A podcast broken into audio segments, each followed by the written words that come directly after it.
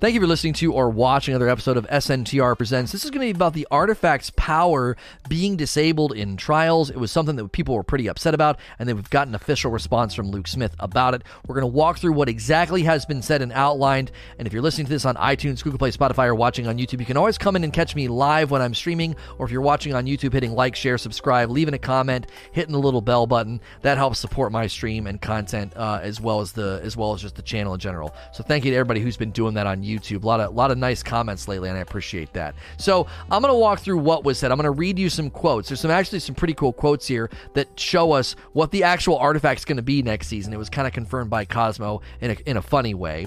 Also, I'm going to talk about why was this important. So I'm not just going to read like, oh, here's what they're doing. I'm going to talk about why this was important because there are people that like, I guess, wanted it to be a, a thing. They wanted the artifact's power to be turned on in trials. I think there's probably some not so competitive reasons uh, behind that. And then we're going to ask the question at the end how did this happen? There are people kind of concerned, like, how did this slip past Bungie? Why did this even need to be a thing where they turned it off? And I'm going to give you some ideas about what might have gone down. So, what exactly was said? Directly from Luke Smith, right here, his tweet We will be disabling the artifact for power enabled PvP Iron Banner and trials until we can implement a power cap feature. This cap will allow us to weave artifact and power pursuit together while preventing unbound power growth in PvP. Now, that's not the end of the matter. For clarification on this, it is just the power that is being disabled on the artifact in trials. There are two things that need to be said for clarity here. Power advantage will still exist in trials. If you're a 750 player and you go trudging in there, you might not even be able to. They might set a minimum power limit. But if you go walking into trials, you're going to get your head taken off because everybody else is going to be in the 960s, 970s, and you're going to get obliterated. It, it, so power advantage will still be on and according to Cozmo, here's another tweet from Cozmo. This is this isn't Luke, this is Cozmo. He says just power will be disabled. Artifact mods will still affect gameplay. So the artifacts mods will actually still be active, okay? So the only thing being disabled here is the artifacts power in trials and Iron Banner. The mods will still be active, and Power Advantage will also still be active. It seems that Luke Smith wants to, you know, turn a cap on of some sort. Whether it's a cap on the on the artifact itself, that's probably unlikely, or a cap on the actual power's influence in the mode itself. And then we got a couple more little kind of cool hints about the artifact. Uh, if you've seen the really, really cool concept art of that sword, that Warmind sword, Paul Tassi tweeted that and said, Is this the artifact? Cozmo replied and said, it's a very sharp artifact. Be careful with it. So apparently, that sword, that Warmind sword we saw in the concept art, that's our artifact next season. Bit of a bummer. We kind of thought that was going to be a nice legendary sword or an exotic sword we'd be able to use. But in fact, according to Cozmo, all but officially confirming that will be the artifact. So some people in chat already excited that called that. They thought, oh, I bet that's the artifact. I was nervous that was true. It did look a little bit too small to be a full blown sword, but uh, you know we we got that confirmation. Now the most important part of this discussion is why was this so important? Why did they do this? What was the reasoning behind this? I mean, everybody's like, th- there are people that are really, really happy. There was there was almost unanimous celebration on Twitter about this. Everybody was saying, "Thank you, Luke Smith. This is exactly what we wanted to see." This type of quick response and listening to the community. But some people are angry. They wanted it to be turned on. Power grind for XP with bounties and lost sectors is not presently sorted out. Luke Smith in his director's cut essentially says somebody running back and forth in a lost sector with bounties is not the ideal XP grind. Him admitting that, I think, is all the proof we need that this was not the time to drop artifact power in trials. They, they need to sort out XP gains. They also need to sort out how much of an influence do you want limitless power, just unlimited power, to have over a player versus player environment that is supposed to be highly competitive? Trials is supposed to be the most competitive place you can go for a Destiny PvP experience. It's not very competitive to give people an in game power advantage because they play more during the week by grinding bounties and running around in a lost sector even if they curb down bounty earn rate, lost sector earn rate, it still is problematic. There's something that may not even been considered considered by Bungie. I would think they would have considered this, but it might have gone overlooked that if you fall behind in the power grind, you will never catch up. Okay, so even if they curb it down and it's not as easy to get XP and grinding in a lost sector with bounties, it doesn't matter. Because it's endless power and because there's no cap on the artifact at, the, at this point in time, if I take a week or two off for vacation, or there's just a couple of weeks where I can't play as much during the week, but I can play trials on the weekend, I'm going to fall behind in the XP earn rate. If people figure out the maximum way to earn XP, even if they curb down some of the sources right now, you would still fall behind, and then you would never catch up. There's only so much XP you can earn in a given week from activities, bounties, or whatever. There's only so many hours in a given week, and catching back up would become insurmountable. You don't want to get one month inside of a season and then all of a sudden you have a ton of people that feel like trials is not for them. They can't play trials. They can't play iron banner. They've fallen too far, behind in the power gains and uh, most of the community that's been more committed that's been playing more often has the power gains has the advantage and now they're getting to kind of run and, and they're, they're owning the, the crucible is theirs. The trials or iron banner. It's their playground that would have depreciating returns over time. If you're in favor of this, because you were going to live in a lost sector and you were going to go for power advantage, you have to understand that over time there'd be less people playing trials. You'd get a month in, a month and a half in, two months in, and now all of a sudden the playlist might dry up. Nobody's going in and playing. Why? Because significant portions of the community would fall behind in the power gains on the artifact and they would find it hopeless because they would go in there and they would find these teams with tons of extra power because it's not capped and then it would be causing significant issues with player based sustainability. As I said before about trials, you want to go back to the pre Rise of Iron era where there's lots of people playing casuals and hardcores alike, because the bounties keep everybody in there. That's better for matchmaking times. That's better for connection integrity. That's what you want. You don't want to shove everybody out of trials just because their power is not there. It's still going to be hard to go flawless. It's still going to be competitive and sweaty. We didn't need power advantage. I applaud this change from Bungie and Luke Smith. Competitive environments, I don't think jive well with power advantage. I don't think they do. However, Power Advantage does need to stay in here, okay? They can't get rid of it. And there's a reason. I think there is a fully orbed choice going on here. The choice to have weapons with endgame viability life cycles is the reason why power enabled trials is a thing. So, in 12 months, when we've all leveled up, we've had a DLC, an expansion, seasons of seasons and seasons, and in 12 months, we're all higher power level and they suddenly tell you that you can't level up your guns from trials nine months ago or whatever, that's going to keep pardon me, that's going to keep the guns in check. That would allow them to create some pretty saucy trials weapons. Maybe they have benefits inside of trials in addition to them being really powerful, but they're not eternally viable. That endgame viability life cycle is likely the reason they want to have some form of power enabled advantage in trials to keep this sort of system going. Lastly, let's deal with some of the concerns. How did this happen? People are concerned about how did this go unchecked? How did you guys not know this was going to happen?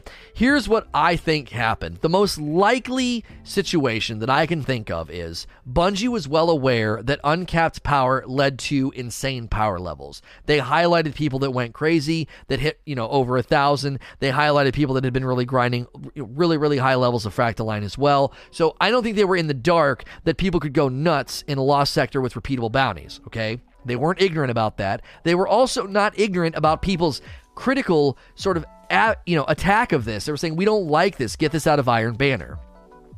It's my theory that they had a cap that they wanted to institute and they couldn't pull it off. Because if you read the way that Luke Smith talks about this, he basically says this cap will allow us to weave artifact power and power pursuits together while preventing unbound power growth in PvP. And he says, until we can implement a power cap feature. To me, that kind of says there's a power cap feature that we want to put in here, it's not ready. I think that's the most likely situation. I highly doubt Bungie was completely ignorant of the possibility of power, you know, power, un- untapped power getting really, really high. I don't think they were ignorant about the community's feedback on it. I think they tried to have something ready to go. It wasn't ready to go. So they're like, listen, we cannot announce this. We cannot tell them that we're going to be putting in a power cap. It's not ready. Just tell them that we're disabling it while we figure this out. That to me is the most likely outcome here and the most likely scenario. I think of all the possible scenarios, all the possible situations, that seems the most probable to me that they weren't all just sitting around like, yeah, Trials is coming back, Artifact Power is going to be on, and it's all going to be gravy. They were probably saying, well, no, you're going to want to cap that. That's not going to work long term. There's going to be depreciating returns of players if the power continues to creep up for the most hardcore players and everybody else can't catch up. So I'm excited that they're listening this closely. The big question mark now is anti cheat. What are you going to do about anti cheat? What preventative measures are going to be put in place? Will there be any actual anti cheat software running? We're waiting to hear about that from them. The German community manager said that there's going to be something in the TWAB about it. I don't know if there's going to be anything that con- concrete, but he was basically saying, look to the weekly TWABs for info on this. And so we're still waiting because the TWAB already came out and there's nothing in there about anti cheat. So we're going to transition to Q&A. As always, if you're listening to this on iTunes, Google Play, Spotify, or watching on YouTube, you can always come in and catch me live. As always, please like, share, and subscribe. Thank you for listening to another episode of SNTR Presents. This is going to be the question and answer session that followed my talk about the artifact's power being disabled in trials. If you're listening to this on iTunes, Google Play, Spotify, or watching on YouTube, you can always catch me live at saneatrage.com or you can come in to the stream and you can hang out. If you're on YouTube, you can also hit like, share, subscribe, hit the little bell button, do all the things. I appreciate all the support on the YouTube lately. We're going to jump right into the questions. First one is from Parasito. Could there be a bounty or something similar to the season pass that allows for a slight power bump for Trials players who don't raid or do other Pinnacle PvE content? It might be a really good idea to do something like this, like that first initial box that you open. You know, they could do something to the effect of, you know, here's an entire armor set at you know 960 970 or something just to kind of jumpstart your grind kind of get you closer to end game deltas if you're in the 950s still. Uh, you know that would be a nice shortcut. I don't know if they're going to want to do something like this. You know people have enough time to kind of prepare and do some of the grinds i do think the pinnacle grind probably will end up frustrating folks that have been ignoring it. Myself i'm 960 it, it, thankfully is only a 10 bump every season so you're not going to be super super far behind. Uh, and I, but I don't know if they're going to want to do this. I don't know if they're going to want to cheapen the grind that people have been working on. If people have been working, you know, on the pinnacle grind and making sure they're 960, 970 or whatever, and then to suddenly give somebody who's like 940 a, a faster track to high level, it might be something that people get pretty irritated about. I do think that making somebody sort of play for a while before they can go into trials will help stop cheaters. Not because cheaters need the power advantage, but because if cheaters have to put in X number of hours or weeks or something, it's just going to keep them out of trials.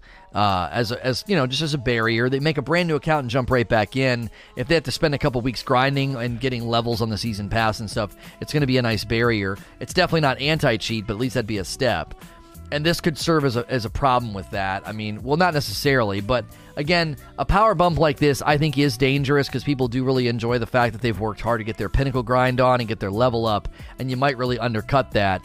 I do think Bungie needs to consider more pinnacle sources if they're going this route because if artifact power is turned off, but power advantage is still on, you're going to have to consider that you can't go in at like a 940, 930. You're going to want to get all the way up into like the 960s, 970s, so you're in the hemisphere of everybody else. Now, the average person going to trials, it's unlikely they're going to be low 900s. Most people are going to be in the 950s which will probably mean it's totally fine. You're not going to see red. You're not going to have to like eight tap somebody, but I, I I'm not quite sure what their plan is season to season with the planned life cycles for endgame viability and power enabled in trials. I, I'm wondering if they're going to start doing bigger jumps season to season. Void with the next question. Do you believe that artifact mods should be disabled in trials?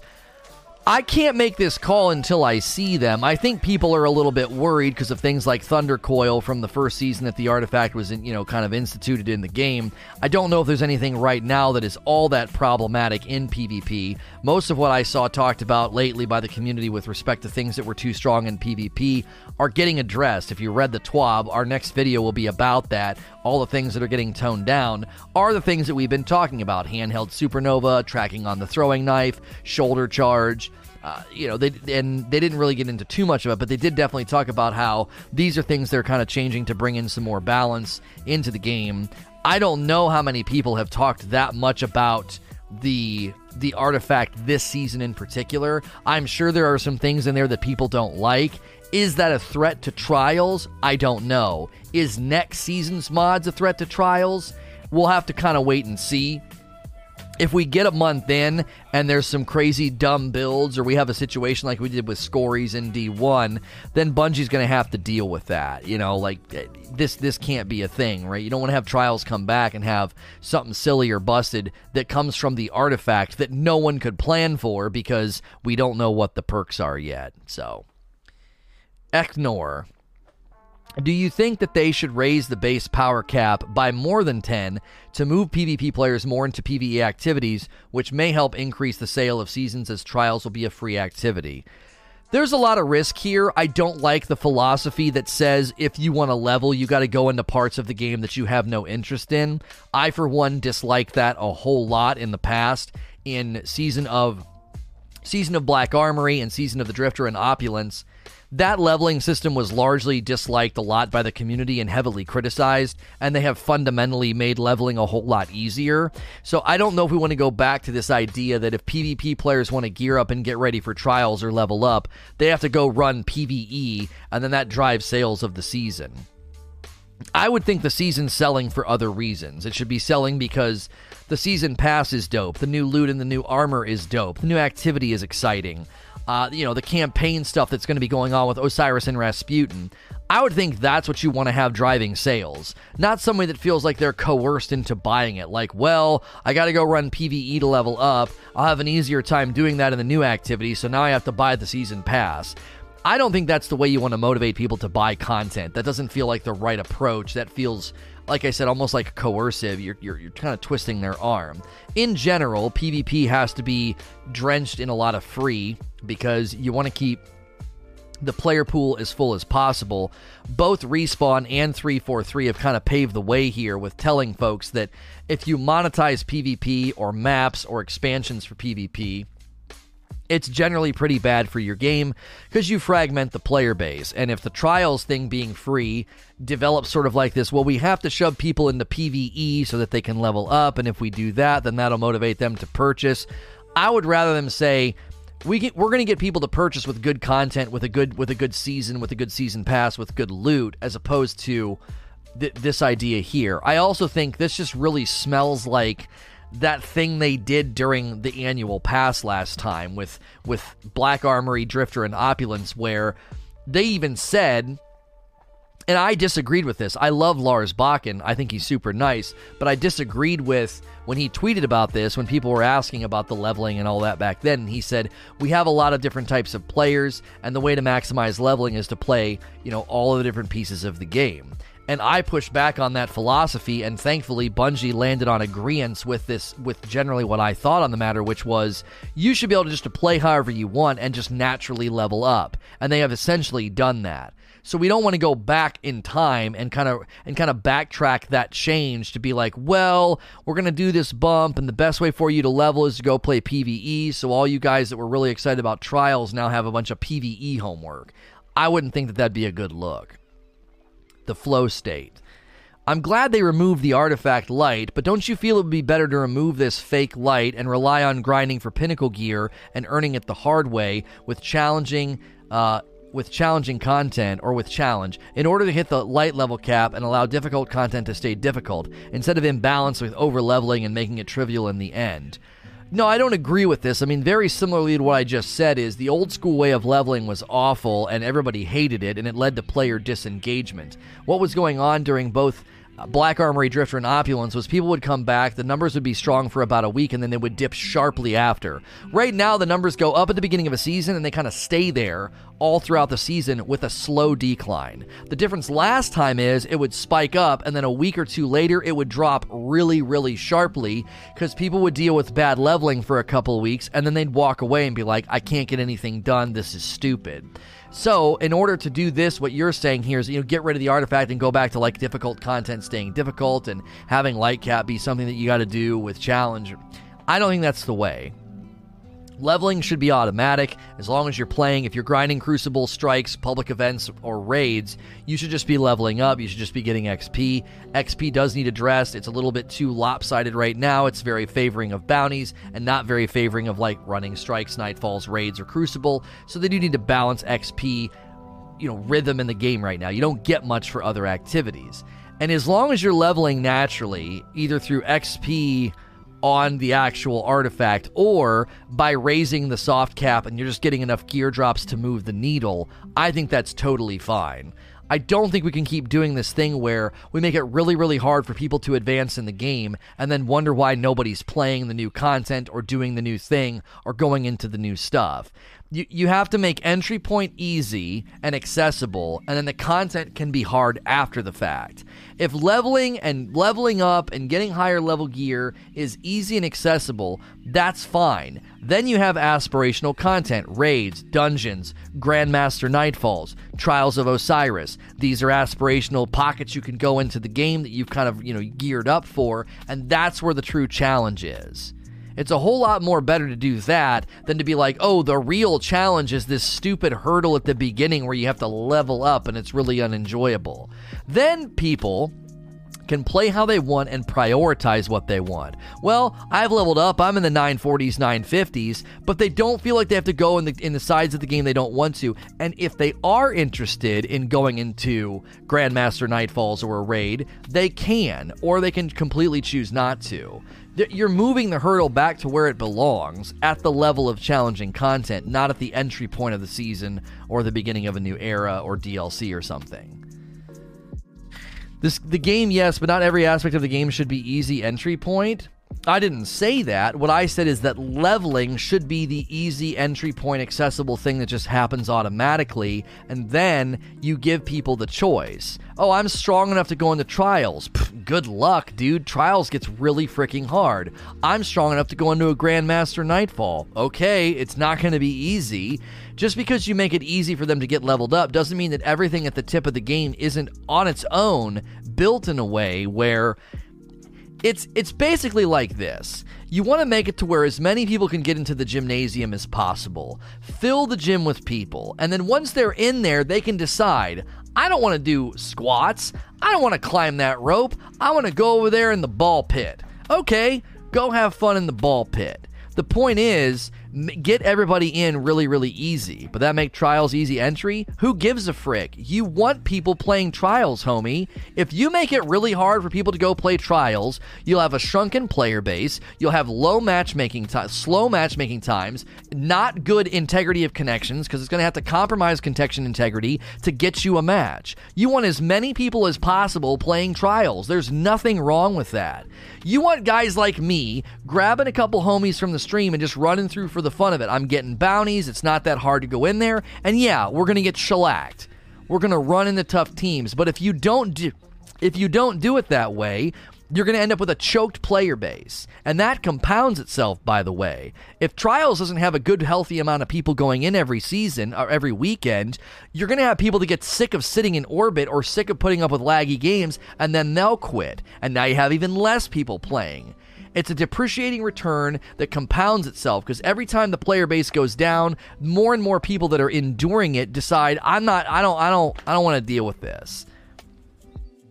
Easy entry equals no recourse for cheaters. Now, when I say easy entry, I'm talking about leveling. I'm not talking about we should have a quest or something that requires you to do a bunch of stuff before you go in. A multi week quest. That's fine. Anybody can do the multi week quest, but it's going to slow a cheater down. Also, that's not really the answer for cheating. Anti cheat is the answer for cheating. The answer for cheating is not to reinvent leveling in Destiny, make it slow and freaking terrible, so that, well, a cheater can't really jump back into trials. There are much better solutions to keeping cheaters out of trials than making the rest of the community suffer. Well, leveling was in a much better place, now it's slow and crappy again because Bungie's trying to protect trials from cheaters. So the more mid lane, more casual players have to go back into a terrible leveling process where they don't even want to play or they feel like they can't level up and go into trials. You don't want to hurt the honest players by start, you know, by trying to keep out the cheaters. You don't want to over legislate here and be like, well, we got to we got to keep the cheaters out. So leveling should be really really slow. It should take a month to hit, you know, 980 and then 980 is the power level required to go into trials. That's really inaccessible and bad for the playlist that's a punt anyway. If Bungie truly wants to stop cheaters, they need to establish anti cheat, not like create arduous hurdles and and routes for people to go through that will end up choking the life out of the playlist. It's not going to work if uh, you know, if 50% of the player base feels like I'm never going to get in there, the leveling sucks again and it takes forever and I, I it's not accessible. It's not easy to get in there. It should be easy to get into content that, according to level, I'm not saying it should be easy to go in and win. A new light could be 960 by next Friday if they really wanted to play and compete in trials. Right, and the danger would be hey, dude, we used to play in Destiny 1. Come play with me. It, it won't take you that long to level up. Let's, let's run some trials. You kind of want that person to be able to level up pretty quickly, a week or two, not a month. I mean, leveling used to be so bad. Should the barrier for entry be removed or reduced for people who participated in the current season? Say more than 10,000 donated Fractaline reduces your barrier.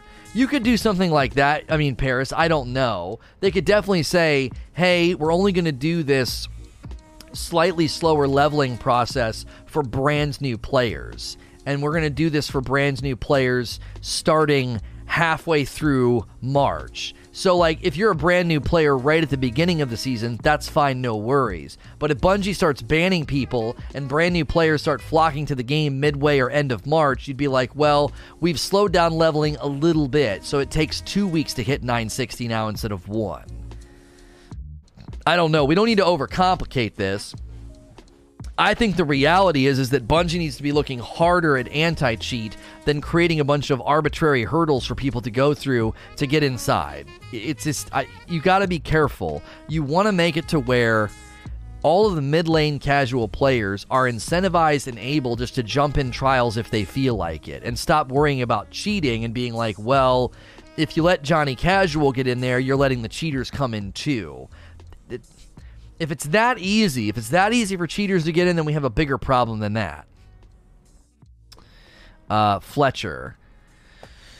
For a person who's mainly a PvE player, how would you suggest a person try to get into trials? I mean, the best thing to do would be to just take it slow. I mean, I would be playing PvE. If I were you right now, I'd be playing PvP leading up to it, throwing yourself into comp.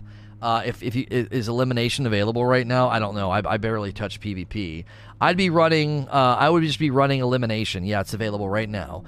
Between now and trials, just play elimination. Get familiar with the mode and how it feels. Grab some of your buddies. Figure out what guns feel the best for you. How do you like to play? Uh, one of the easiest loadouts would be just to run a pulse rifle and a shotgun and a machine gun. Just go basic and see if that feels good. If you really love hand cannons, try to run a hand cannon. Ace of Spades is a go-to that's just going to always feel nice and it's it's it's going to get the job done if you hit your shots.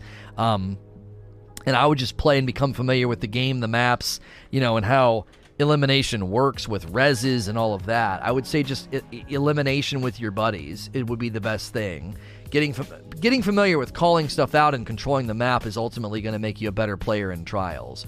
Trials is not about being some like nasty drag snipe, flick snipe, crazy player. Trials comes down to patience and map control a lot of the times. Sure, you get in a really sweaty match with some of the best players in the game, and it's going to be buck wild. You're really going to have to play at a high level. But I would say if you're just trying to play it to experience it, most of what you're going to want to do is just understand map design, don't overextend, stay with your team, call stuff out, don't be a hero, don't push in. Like a lot of it is just sticking together and waiting for that first pick and then capitalizing on that first pick with intelligence, not recklessness. Usually the first pick is the turn of the match. Somebody either plays reckless and charges in and pays the price, or the first pick leads to a good collapse and then you win the round. You go in and they're, they're trying to get the res or they're trying to reposition and you catch them and you, you kill them and then you win the round. It really does come down to a lot of times, though, just map awareness and not overextending, not long peeking, things like that. And you're not going to know any of this or feel any of this unless you play a little bit and get punished for playing like a dum dum. Because I certainly did. Like I long peeked, I overextended. I, you know, I had a lot of bad decision making back in the day when I would play trials with folks, and I still 100% have that in my brain. I played Call of Duty for too long. I don't have good instincts in games like this. Uh, we have some subs. Miller Man with five months, nine months from D Love, and Cat gifted a sub to Beer Pie. Hilly Heat. What is the point of the artifact giving a power increase now? Okay, well, trials didn't exist until now, so I, I would pose the question to you, Hilly Heat. What's the point of the artifact giving power? Because trials doesn't exist right now, so what does it do for you? What did it do for you last season? It not applying to Iron Banner in trials is not some somehow some weird denunciation of its of, of its purpose like it suddenly doesn't matter. It's basically bonus level. Uh, it's for people that just want to play and not worry about grinding milestones or the raid or you know what i'm saying? Like it's it's meant to be sort of like just a it's a natural course of leveling. It's bonus power. It's there to make up the difference. It's a good cushion too for bad RNG. If you have some bad RNG and you are trying to level, it's kind of there to make up the difference. You know, if you're running raids and and milestones and pinnacle activities and you can't quite get the, the, the drop that you want, it's irrelevant. 100% false and wrong. It's not irrelevant. If it's irrelevant because it doesn't work in trials, then it's irrelevant right now, Hilly Heat. Think about what you're saying. There's no trials in the game at this exact moment. So the, the, the artifact's irrelevant right now, then. How is it irrelevant simply because power won't play a role in trials? There's still the mods. We don't know what those are. Those will be active in trials. Okay. Eventually, they're going to cap it. Eventually, they're going to cap it. And right now, everything I just said that I guess you ignored and didn't listen to, if you're trying to level and you get bad RNG or you have a rough week of leveling, no worries. You've got bonus power there to make up the difference. If you want to go into Grandmaster Nightfalls, you want to go into a raid or a dungeon, and you're trying to get to the power levels that are best for those environments, and you have a rough week, no worries. You were also running bounties and strikes and other activities, and you've got some bonus power that just naturally you got from from XP. You can't ignore everything I just said and be like, no, it's irrelevant. It's not active in trials. You're not even having a conversation. You're just asserting something that isn't even true. And you're ignoring the, the actual benefit of the artifact right now that plenty of people are experiencing. It's really, really nice when I get like a month into the season and I got like a bonus 10 power. I don't have to get all upset about getting a bad drop on a pinnacle. It's like, oh, it's not what I needed, but oh, the artifact's here to kind of make up the difference. It makes leveling less painful when you get a bad drop. In the past, pre artifact, you got a bad drop, and that was just, oh, I'm stuck for another week. No, I could grind bounties the rest of the week. I could grind, they need to fix this, right? I could grind strikes or crucible for the rest of the week and keep leveling up the artifact and get some bonus power. It's actually a good thing. Now, it not being active in trials doesn't make it irrelevant. It simply means they have to make sure if it's going to be active in trials that it doesn't overstep. It's it's it's endless leveling. So if they say, "Listen, the most bonus power we're going to let, you know, come from the artifact in trials is 10." They're going to cap it. Well, that's that's a way to keep things in check. Some crazy person that just plays all day long gets like a plus 50 power on their artifact. I may be overstating it. They get plus 25 or 30 on their artifact. Well, you're never going to catch that person. You're never going to catch them. They're, they're way ahead of you. They did way more than you. The mods are cool. I just find it as a mid lane player, power level seem pointless to me, except in Iron Banner. If it's pointless to you, that's fine. That doesn't make it irrelevant. Doesn't make it irrelevant just because you don't like it. It's irrelevant right now. You can be 970 right now gear score and do all content. Again, Diaz, that is a false statement. It is not irrelevant right now. Ev- everything I just said, we'll say it one more time. If you're struggling to level, or you're not quite getting the drops that you want, or you're not wanting to go run all the milestones and pinnacles, the artifact can make up the difference. So, sure, you can be 970 if you run Pinnacles religiously, but you could also be 960 and get plus 10 from the artifact and not stress out about bad drops, and then you're able to go into other content. I feel like sometimes people are so dead set on making their point, they don't really listen to what I'm saying. Like that, how do you not hear that and see, oh, it helps a broad spectrum of player with bonus power? Sure, for you, for you specifically in your experience, it might not do anything for you. I'm 970. I don't need this thing. Okay, but everybody else is benefiting from it. So it uh, it's not irrelevant or worthless. It might be to you and where you sit in the game, but I got news for you. Most of this community is not sitting at 970. Most of this community is probably in the 940s, 950s because you kind of get there automatically. They get a bonus on the thing, you know, 10 to 20 bonus. It takes them up from 950 to like, I don't know, 960, mid 960s. That's great. They're more empowered to go do things in the game and they don't feel hamstrung by bad RNG. It's for the casuals, I guess. I mean, kind of. Yeah, it's kind of for the casuals. But again, who gives a frick? Leveling before was so dumb. Like, hardcore players like myself and Gigs and everybody else in Black Armory when Scourge of the Past came out, we were hitting max level in a week or two. And then everybody else just gets stuck on a treadmill of bad RNG.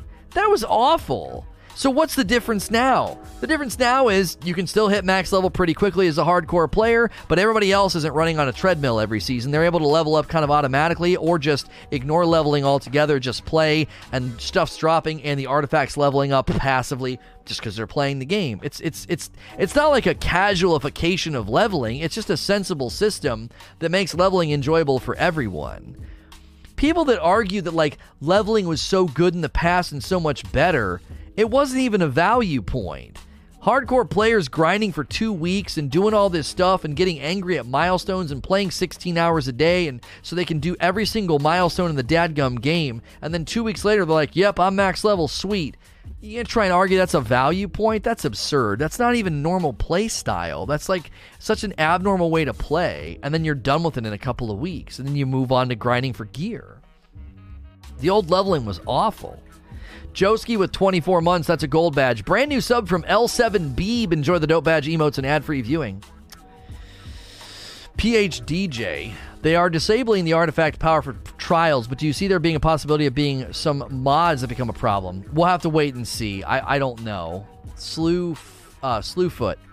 What would be the best way to eventually allow artifact power level bonus in PvP? According to Luke Smith, it's when they can implement a cap of some sort. And the reason they need to do a cap of some sort is because unlimited power poses a problem. It poses a problem of depreciating returns because the longer you play, the further behind other people get, and then all of a sudden they're not able they're not able to, you know, to catch back up. So it's like the, the endless power is the problem. If it's capped, and it's only like a plus 10, well, if you kind of fall behind and you're running into teams that are higher level than you, you can attack it from a couple of fronts. You can run some pinnacles, get some pinnacle drops to raise your gear score and raise your, you know, your your your artifact power.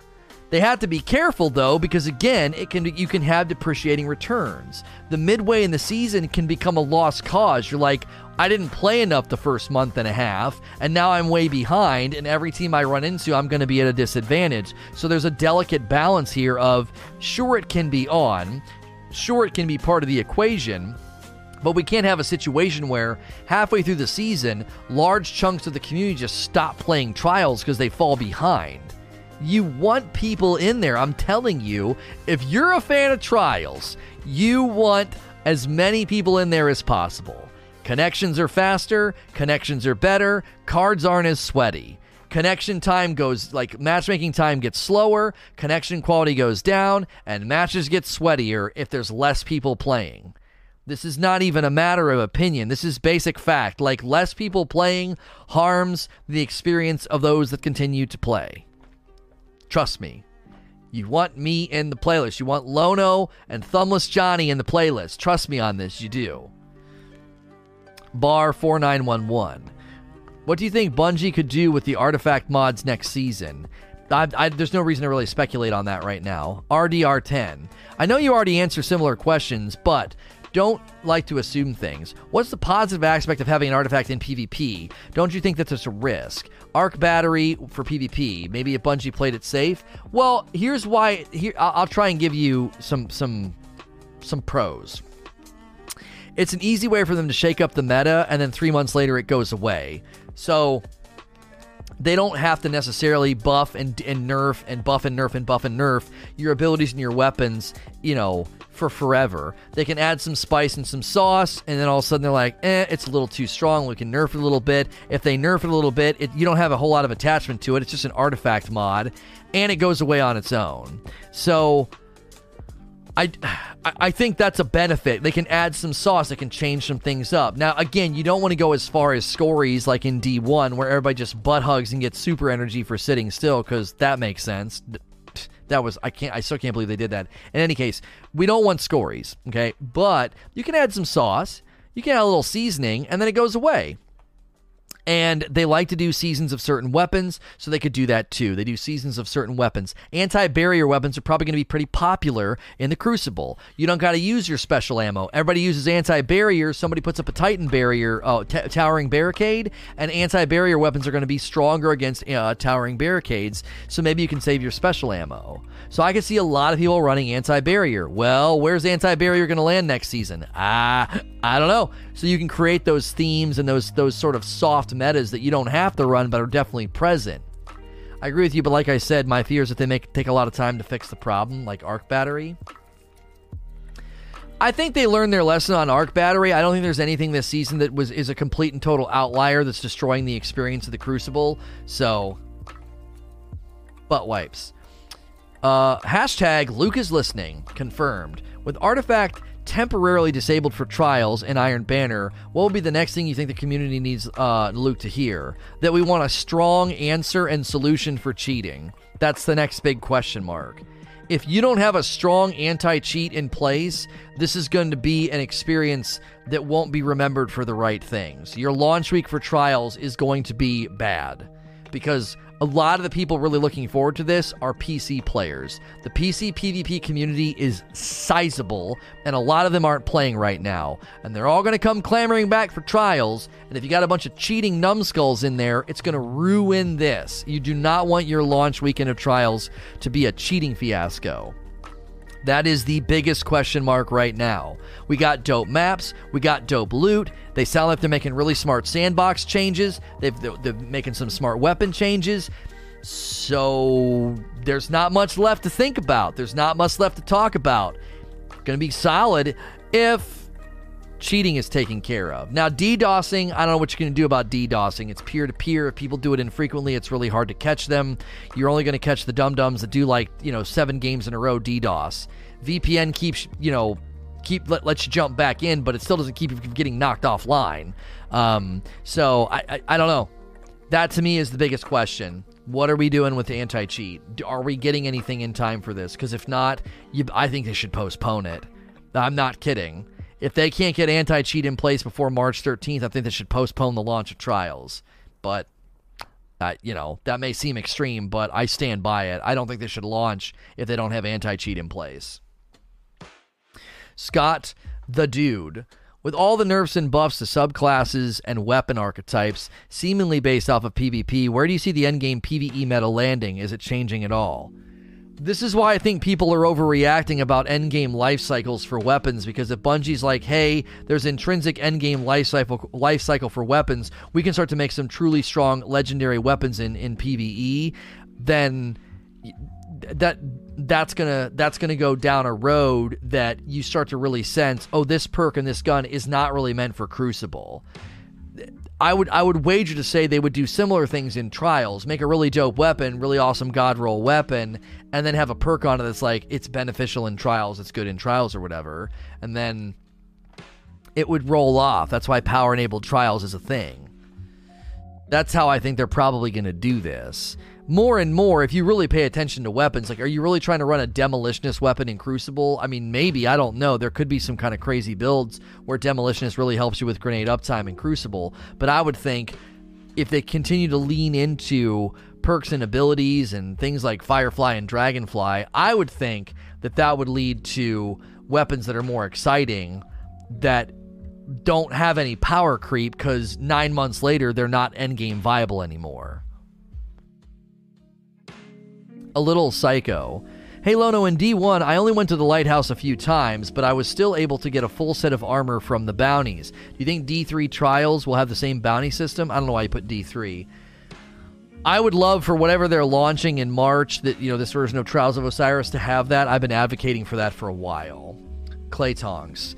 You may have touched on this yesterday, but what are your thoughts on pinnacle grind weapons and ritual weapons being locked out of infusion? I am 100% fine with it. I don't care if people are angry about their Wendigo or their loaded question. The system that they're inputting doesn't work if you have items in the game that get to skate through the new rules. Like, oh, it's a loaded question, it should be able to skate through this new rule. No, no my video and Paul Tassi's article and a lot of people that are writing up defenses of this system see from an angle of the only true way they can make things that are powerful and interesting and better than all that we've had is for them to have a threshing floor where every so many months stuff gets left behind in the end game. Your loaded question will still work, your Wendigo will still work, but they won't work in the end game. Why? Because now they can create better stuff you know, yeah, let the past die, kill it if you have to, right? I, I just, I don't know. I was surprised. My video about retiring weapons, I thought I was going to get a bunch of hate because typically when I talked about this in the past, I would get a lot of hate. And right now, I have a great like to dislike ratio, and a lot of people commenting are basically saying this is totally fine. I had a handful of people say things like, you know what, I don't like it, but I know this is necessary because I think people are finally coming to grips with the fact that, like, oh, this is why every hand cannon is basically the same. This is why every pulse rifle is basically the same because they have endless viability, so they have to make them pretty safe and pretty like samey. Like once you start to connect the dots, it's like okay, fine, go for it. Because you don't have anything that's truly special. Now, again, your question touches on this, right? The weapons that are truly special and kind of break out, like Loaded Question, Wendigo, Recluse, all of these, are going to get the same treatment. And to argue that they shouldn't is to ignore things that have already happened. Bungie has already explained why they can't do pinnacle weapons anymore. It's power creep. It's unavoidable. If we're going to make god tier best in class weapons every season, we're eventually going to run out of room. We're eventually going to run out of archetypes and gun types. And I that's why before pinnacle weapons got basically canceled, I made a video saying pinnacle weapons are a problem. Like Ikelos shotgun needs nerfed. Pinnacle weapons are a problem. When I made these videos, I was not trying to take away your fun.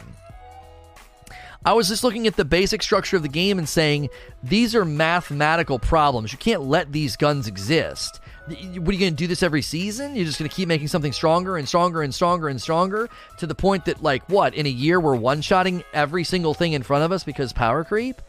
And if you don't allow power creep, now you got to legislate all of the boss health, the major health, the mini boss health, the trash ad health. Everything needs to be legislated to our new power outputs because you just keep making us stronger. So I. I know it's frustrating to be like, dude, I worked really hard for that weapon. I can't believe they're not going to make an end game viable anymore. But, but your consolation prize is that you should be able to start going into end game content and getting much better gear. We've been running raids for two years and getting mediocre gear. Aren't you tired of that? Like, is are, you really want to clutch your loaded question? Like, I would rather go into a raid and get something that's better than a loaded question than to go into a raid and get a basic rapid fire fusion while the best con- conceivably one of the best fusion rifles in the game was one that I got for running strikes. What? Like I don't know. It's like it's it's one of those things where they tried to give us sauce and they tried to give us power and now they're trying to come up with a holistic system. When they did all those buffs and nerfs in the past, and they made Tractor Cannon too strong, or they made this exotic, like the Skull of the Dire Ahamkara, was just way too strong as an exotic armor piece, right? They were trying to give us sauce and power. They were just doing patchwork. Luke Smith's talking about a system, a harmonious system that will work long term where they add power in the game and it naturally and intrinsically drifts out of the end game. So you don't have situations like Touch of Malice needing nerfed or is Izanagi's needing nerfed or anything else. Recluse. Recluse is another example of a weapon that's just like they had to nerf it. So I would much rather them say, here's a harmonious system instead of patchwork power here you go, this is really strong. And then they nerf it later. Here you go, this is really strong. How about, here you go, this is really strong. Enjoy this for the next 9 to 12 months. Now, sure, if it starts absolutely obliterating Crucible or something, there'll be still nerfs and buffs, but this should allow them to create more sauce because there's just intrinsic an antidote to power creep. Nothing can power creep in this system. It's not it's literally not possible to have power creep in the system that Luke Smith outlined. Peter Iliak Care to speculate the increased popularity of the Twitch directory when Trials Trials launches? Do you think it could hit consistent competition with the top games? It's possible if the right people come and play.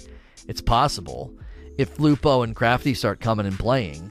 But I got news for you. They're not going to come and play if they run into cheaters and dossers. They're not going to do that for very long. Crafty might put up with it, but Lupo certainly won't. Um, he's got bigger fish to fry and bigger things to do than get knocked offline by some zit faced idiot kid. Like, I, no one's going to want to do that. Nobody. I won't do that. I'm not. I, I love playing with homies. I love playing with people and other streamers, but I'm not going to put up with that either. And Crafty's got other things he's doing too. I mean, he loves Destiny. Don't get me wrong. He loves Anomaly. He loves Destiny. I'm sure he's very excited, but he ain't going to put up with either. Your heavy hitters are going to walk away real freaking quick if they're getting knocked offline or cheated against. That's just going to really, really sour it. Bungie's got to figure out how to rein that in, or it's going to be a bad. You do not want the first couple of weekends of trials to be that. Just nothing but a bunch of people with you know, launch weekend of trials I could see Crafty with 10,000 viewers easy. Easy. Date that Friday, I could see Crafty with 10,000. I could see guys like Wish You Luck with 1,000 to 2,000. I could see guys like Lupo with around 10,000 to 15,000. Big viewership for these guys. You do not want you do not want that kind of viewership on their on everybody's favorite homies. Lupo, Twitch's Jesus, and then Crafty one of the one of the most well-known trials players. You don't want to have these guys tuning up to tens tens of thousands of viewers getting cheated or DOSed. That ain't going to look very good. Free to play game, man. Free to play. Come play trials, and you're watching these guys getting getting cheated. That just isn't going to go over very well at all. It it hurt Fortnite when it happened. It hurt Apex when it happened. Free to play game. You got all eyes on these big streamers, and they're getting aimbotted. That's just that doesn't work. That doesn't work, man. That's bad luck because then it spreads like wildfire. Oh, wow, these guys are getting cheated against. Oh, I'm to take a crack at this. Yeah, it's free to play. Why not? Download it. Let's go cheat. Sounds like we're gatekeeping trials for streamers. Uh, if you're if you're interpreting everything I just said as gatekeeping trials for streamers, I have I have no idea what you just heard me say, but I didn't say anything that sounded like that. I'm talking about anti-cheat protecting the integrity of the game. And streamers are like billboards, and you don't want giant billboards promoting your game and having it look terrible. Darcy Music. In the TWAB and in Luke's notes, did Bungie hint at more meticulous approach to fine tuning weapons and armor? Individually tuning weapons every season would be a fantastic change. I don't I didn't get that hint at all. If anything, they won't have to do this as much. You know, if anything, they won't have to do it as much. People are saying it's a good day for Spider. Oh, finally finally can go to Spider and take care of myself. It's a loop day. Uh, next question. A gram of shake. Do you think Trials coming back will have any influence on next season's artifact mods? I think the Elemental Battery mod will stay, as that has been in previous seasons, but I feel like Bungie may tune it. I think people will probably be, as you say, so they don't negatively affect the Trials experience. I think you're right. I think you've got it. I think they're going to tone it down no one's going to complain if all of a sudden the artifact mods are a little bit more plain Jane or maybe even more focused on PvE, right? I don't think anybody's going to be like, oh, I can't believe it. No. People will probably be a lot happier about that. People will probably be a whole lot happier about that. Um, I, I can't see any PvP player being like, "Oh man, I can't believe all these these artifact perks are super reasonable and not that crazy." You know, all right, so it's Glimmer. It's Glimmer for Seraphite and Legendary Shards for Seraphite. So this is a great, great day. This is a great, great day. I'm gonna get a ton of Seraphite so we can do some runs here because I got that was so annoying running out of Glimmer. Um, Clay Tongs. With Bungie tuning the sandbox around the return of Trials, do you believe there will be any PvE tuning coming with the new seasons as well? We haven't gotten any real previews as to what to come when the season starts Tuesday. They'll be doing, um, not this Tuesday, it doesn't. So this Tuesday, there's probably going to be a trailer. Um, and then PvE tuning, I mean, they've already outlined some of the things they're doing to guns that covers both sides of the game. And they've already outlined some things that they're planning on doing with subclasses in a very general way. Uh, like mid tree striker is going to get some love, yay, right? Um, I think bottom tree void walker uh, uh, warlock's going to get some treatment. So Um, I know you believe you understood what I think I said, but I'm not sure you realize that what you heard is not what I meant. I don't know what you're talking about, Diaz. Uh, MW2 Killer. Why do you think Bungie made trials free if power levels are going to make a difference? Power levels making a difference is probably, again, a future thing. They're trying to create a future where they can give you, like, th- let's say they give a, uh, a hand cannon this season in trials that is super saucy and maybe there's even a trials perk on it i think they're gonna I, I have a feeling they're gonna do that it's just a hunch that i have well in 9 to 12 months with the, with the end game viability in place, like that hand cannon can't be infused anymore. Power being turned on in trials is the only way you actually get that pulled off, right? That hand cannon's no longer end game viable. It can no longer be infused. Well, if power advantage isn't on in trials, then that doesn't freaking matter. Now, that weapon can still be used in the rest of Crucible just fine. Which is exactly why, which is exactly why you can't have, you know, the, the, the, I think the Trials weapons will have Trials perks as a way to make this hand cannon is at its absolute best in trials, and then nine months later it can't be infused anymore, no longer endgame viable. New weapons in trials suddenly matter because they've got cooler things going on, and you start chasing them. They're the new meta. They can shuffle the meta more naturally. They're not nerfing the gun and saying, yeah, it sucks now. They're like, no, you just can't infuse it anymore. It still works in the rest of Crucible. It's not perfect because it's no longer getting its Trials perk to activate, but it's still good. 40 months from Demins, looking forward to playing Trials with you. Kraz with 13 months as well, and we missed uh, K Pitts 8 months of subs. Thank you. I'm going to take myself all the way down to 6,000 uh, shards. Iron Hand. With power from the artifact disabled, why does Bungie bother enabling power at all? Whoa, whoa, whoa. Uh, I bumped my controller. What did I, what did I just waste? Oh, we just wasted some glimmer. That's okay. Uh, so I give up. Can't even Lono shrug, and you want to go into trials, Demins? uh, anyway, um, again, I just explained why power is enabled in trials. It's for it's for the it's for the weapon thing that they're doing. Uh, Bangaman. Do you think Middle Tree Arcstrider will be good to get revives off of because of the deflecting shield? Ah, it's possible. They talked about the barricade being like a, the ability to put down a barricade and get a revive every time. That's why they're changing the way barricades work in the game. Uh, Mr. Cav Daddy. As a mainly PvP player, I'm stoked for Trials coming back and weapon retirement is good, but I was wondering what you think PvE will bring this season. I don't know, probably an activity with a couple story missions. They didn't show us, you know, Osiris walking into Rasputin's layer just for the fun of it. I think there will be some story missions and some story developments for sure. Uh, Darren. When Trials comes back, what is going to happen to the competitive playlist? It would be useless compared to the cool gear in Trials. You don't know this. Competitive playlists traditionally just stayed alive during the week, so elimination becomes normal elimination, and on the weekends, elimination becomes Trials. It's essentially how they do it. Laser Light. Will we? Will there be a significant progression of the story between Rasputin and Osiris next season? There's no way for me to know that. Void. Do you think all artifact mods should be disabled, or just two final rows of the artifact? Like Luke said, anti-barrier rounds will do more damage to Titan barricades. Do you think there will be a spot for more things of the like? This is just speculation about the artifact. I've already kind of spoken to. I don't know what they're going to do with it, but they're probably going to rein it in a little bit this season so it doesn't ruin trials.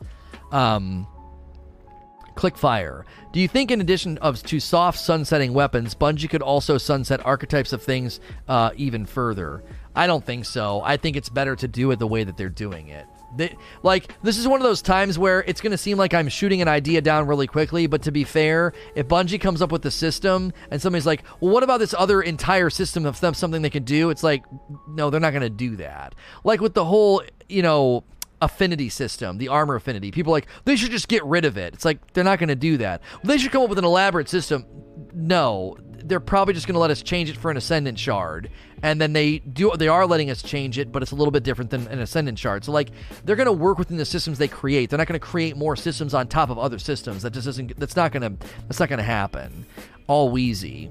Back in D1, the Trials weapons and the armor rotated basically every large DLC, the Taken King Rise of Iron. Do you think that this will be the path Bungie takes as well in Destiny 2, especially with Trials being free?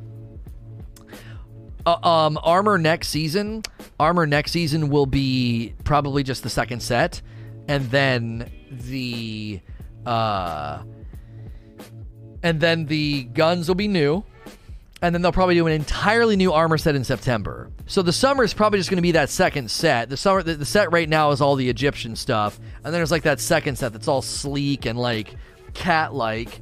That'll be the set in the summer, and then they'll probably do a brand new armor set in September because they do have one more set they can use in the summer that wouldn't be brand new. Quiet Mask.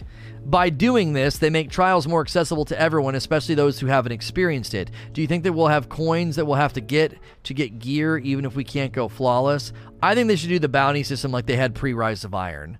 Parasito. Do you think the quick turnaround time for Bungie's response to the artifact has to do with the engine changes Luke mentioned in his previous director's cut? Disabling problematic things in the game seems to be much easier now, but the artifact and light level seem like they'd be something too deeply ingrained uh, for quick changes. I happen to think that I happen to think that they planned to cap it and they couldn't figure it out, or they couldn't guarantee that it was going to be smooth or good, and so they just decided let's just disable it. That's my theory right now. I don't think they were going off half cocked, like, yeah, we have no idea that, that, that, this is a problem. You know, we have no idea that this is going to become an issue. Um, and so I would say I would say that they're they were likely going to try and cap it, and then they were unable to. They were unable to figure it out, and um, Foregone is a 2D action platform where you play as a super soldier collecting an arsenal of powerful weapons. Uh, the creator revenue share for Foregone has been increased from five to ten percent until March. I didn't realize Foregone was for sale. I thought that was like a TBA game. Oh, early access. Oh my gosh. Foregone is so beautiful, such a beautiful Metroidvania I've been following. Apparently, you can do early access right now in the Epic Store. If you guys do that, be sure to use my code LONO. Um, that does support me.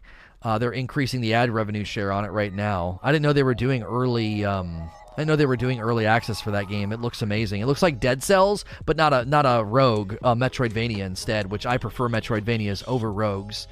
Um, yeah, I, I, think I think they wanted to cap it. I think Luke Smith's indicating that they do want to cap it, and they probably just couldn't figure it out. And they were like, "This is not going to be ready. This is not going to be ready for prime time." Sorry, I've been following that foregone game for a while. I didn't mean to do like a squirrel moment there. Uh, I prove it. Lono, can you think of another way to deal with power creep while keeping power out of trials? Uh, I don't need to. I think what they came up with is fine um, embodied mayhem. Do you think they took artifact power out of trials because of how much it would take skill out of the actual PvP mode and cater to hardcores and have time to grind lost sectors and bounties? This isn't even a question. This is like this is kind of like a yeah duh moment. Like of course that's one of the reasons why. Parasito would anti-cheat be something that they should discuss in depth?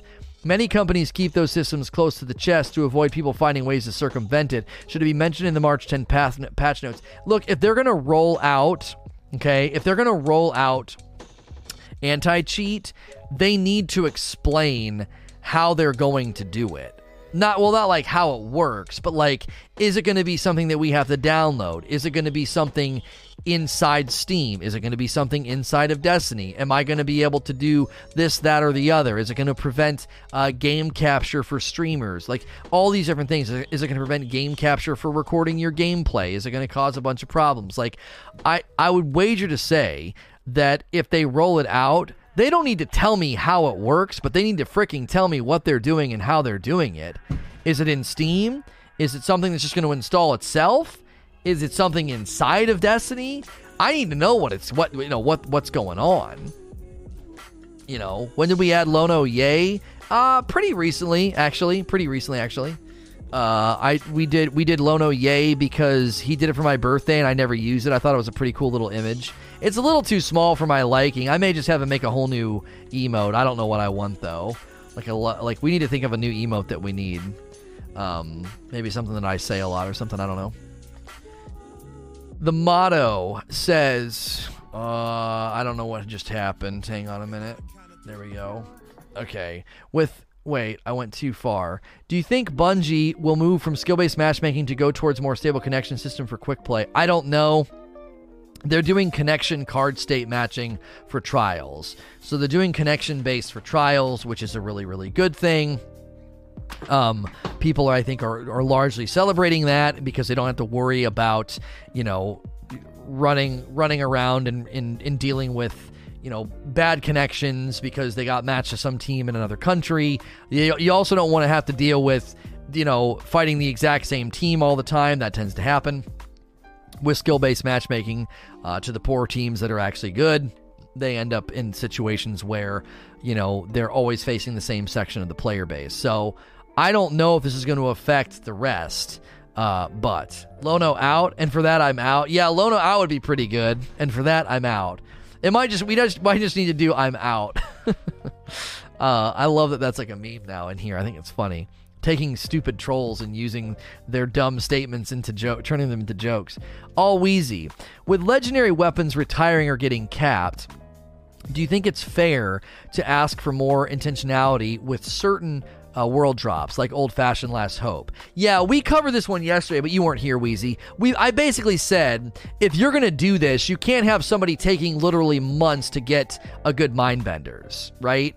That doesn't work like intentionality for nightfall loot isn't where it needs to be if the if the gun's to get sunset 9 months later. My bad. No, you're good, Wheezy. You're good. Not everybody listens to every episode, so it's fine for me to answer this question again. It's totally fine. It's not in the same Q&A, so that's no worries. You don't have to listen to every square inch of my content.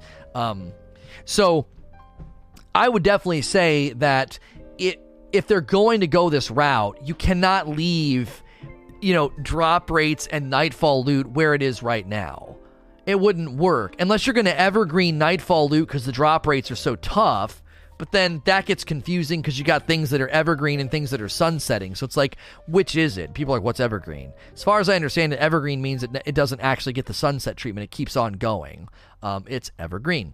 Uh, it's ever, you know, alive. It's, you know, I, I would say I would say that if they're going if they're going to say no, everything every 9 to 12 months gets sunset, then Nightfall loot's got to change. You know, it's got to change. Um, there's a calculus in any choice to grind weapons. How strong is it? How long will it take? How long will I get to use it? If you decrease the third part, you have to increase the first two parts. That's precisely right. That's precisely right. If you decrease how long you can use it, especially in endgame, you have to increase how strong it is, and you have to make it faster to get. I agree with that. And listen, Bungie's made it very, very clear that they are okay with increasing both intentionality and generosity when it's going to be like a limited time thing. They did that with Vex Offensive, they did it with Sundial. The generosity is through the dadgum roof. So to me, it's like they clearly are able and willing to shift loot philosophy around in the event that they feel like it's warranted. Like, well, Sundial's going to go away, so we better make this really, really generous. If they were like, well, you know, with with sunsetting weapons every nine to twelve months or whatever, we we've got to increase loot intentionality here. We got to you know increase uh, loot generosity. I think I can see them making that logical connection that we are already making uh, A9 says. Assuming data from the game is recorded by Bungie, it is. Could they implement a report a player system like in other games? It's it's already in there. Devs could see the reports and review the footage, creating uh, or is that creating homework for the devs? Now, there's already a reporting process inside the game. Uh, that, that that's already a thing, and I would say that the biggest thing they need to be on the lookout for is not a spike in reports. It should be a spike in anomalous behavior if you have a team that is in the lighthouse, as we said the other day, the average team that gets to the lighthouse, Bungie will have a report that says, on average, right now, teams are getting to the lighthouse this fast. And then you're going to have teams get there too fast because of disconnects. It'll be obvious, like, now, wait a minute, how the frick did you do this? And they look at the report and they're like, well, half the teams they face disconnected. Okay, well, that person should be immediately banned from the playlist temporarily while you investigate. You know how like you know how when you're playing Gambit, if you quit a bunch, they're like, "Yeah, you can't come back in for a while." Just do that. There's no way people are going to the lighthouse and having like 3 or 4 games on the card where the whole other team disconnects. Get the frick out of here, right? there's got to be a way for them to track that and then have a response. It's like, no, we feel there's suspicious activity on your account right now uh, with with players disconnecting that you're playing against. You're in a 24 hour probationary period, and or you're no longer able to play trials this weekend while we investigate your account. And then that person's account would would likely get banned. It wouldn't be. It, it can't be that hard to see that folks are on a DOSing team. If you're on a DOSing team, you should get banned. No questions. Like, I don't care if you're the innocent party. I didn't know my friend was doing it. Come on, man. If, if, if one or two games the other teams are disconnecting, I'd be really suspicious. I would be really suspicious and start asking my buds, like, are you doing something? I don't know. Phoenix says, since Bungie has decided to disabling the artifact power for main PvP activities, do you think that there is a chance for PvP PvE activities will be affected as well? Also, do you think it'll lead to disabling certain weapons, armors, and subclasses down the road? I mean, this could have think about it. We had been saying that Grandmaster Nightfalls and Trials might be the, their their their their equal counterparts. So maybe Grandmaster Nightfall is going to function in a similar way. They don't want your artifact power to be able to be infinitely, eh, you know, undercutting the power deltas of the Grandmaster Nightfall. So they're either going to cap it or disable it it could be very it could be a very very similar situation where they say oh no actually yeah you're not going to be able to have your artifact power helping you in grandmaster nightfalls because grandmaster nightfalls are basically pve's trials. Uh, i could see them doing that 100% kc says do you think that they will need to rework the entire artifact leveling system for consistency well, according to Luke Smith, according to Luke Smith, they're not happy with XP gains right now. They don't think it's ideal to have people running it out of lost sectors. I don't think it was. I don't think it was like a, a surprise for anybody to read him saying that. It's clearly not the, how they intended the system to work. Like, well, if you grab bounties and repeatables, the fastest way to do them is in lost sectors because there's no other people around. and You get like a nice dense collection of enemies, or going to the Leviathan. Uh, so I do think they're going to rework XP gains. I don't know if they're going to rework the artifact entirely, and it also sounds to me like Luke Smith wants to cap how much the artifact power is working in trials, like only 10 levels or only 5 levels or something. I don't know. So that way it's easier to catch back up and not to get obliterated by somebody who lived in a lost sector for an entire month. Attitude adjuster with the next question. Do you think now that Trials is back, and artifact powers disabled in PvP community will be more involved in PvE activities and vice versa, so that each player keeps their power levels high as possible. No, I do not think that's going to be a result. I think they're going to minimize that need. Number one, by disabling it. Number two, if you cap it, you're only going to have to make sure and do a, you know a reasonable amount of playing and, and bounties. If they balance XP gains in the ways that we think that they should, if they balance XP gains, then you're not going to have to worry about somebody being able to pass you as long as you're both playing. Right? I mean, conceivably, if you're just running bounties and lost sectors for six hours and I'm playing Crucible for six hours, we should probably be getting similar XP gains. So, as long as I'm playing the game a reasonable amount of time, I'm going to be leveling up my artifact and leveling up my character, and therefore not worrying about falling, falling behind. And if Bungie caps how much power has influence in trials, then it doesn't really matter. As long as you get within the cap, you're fine.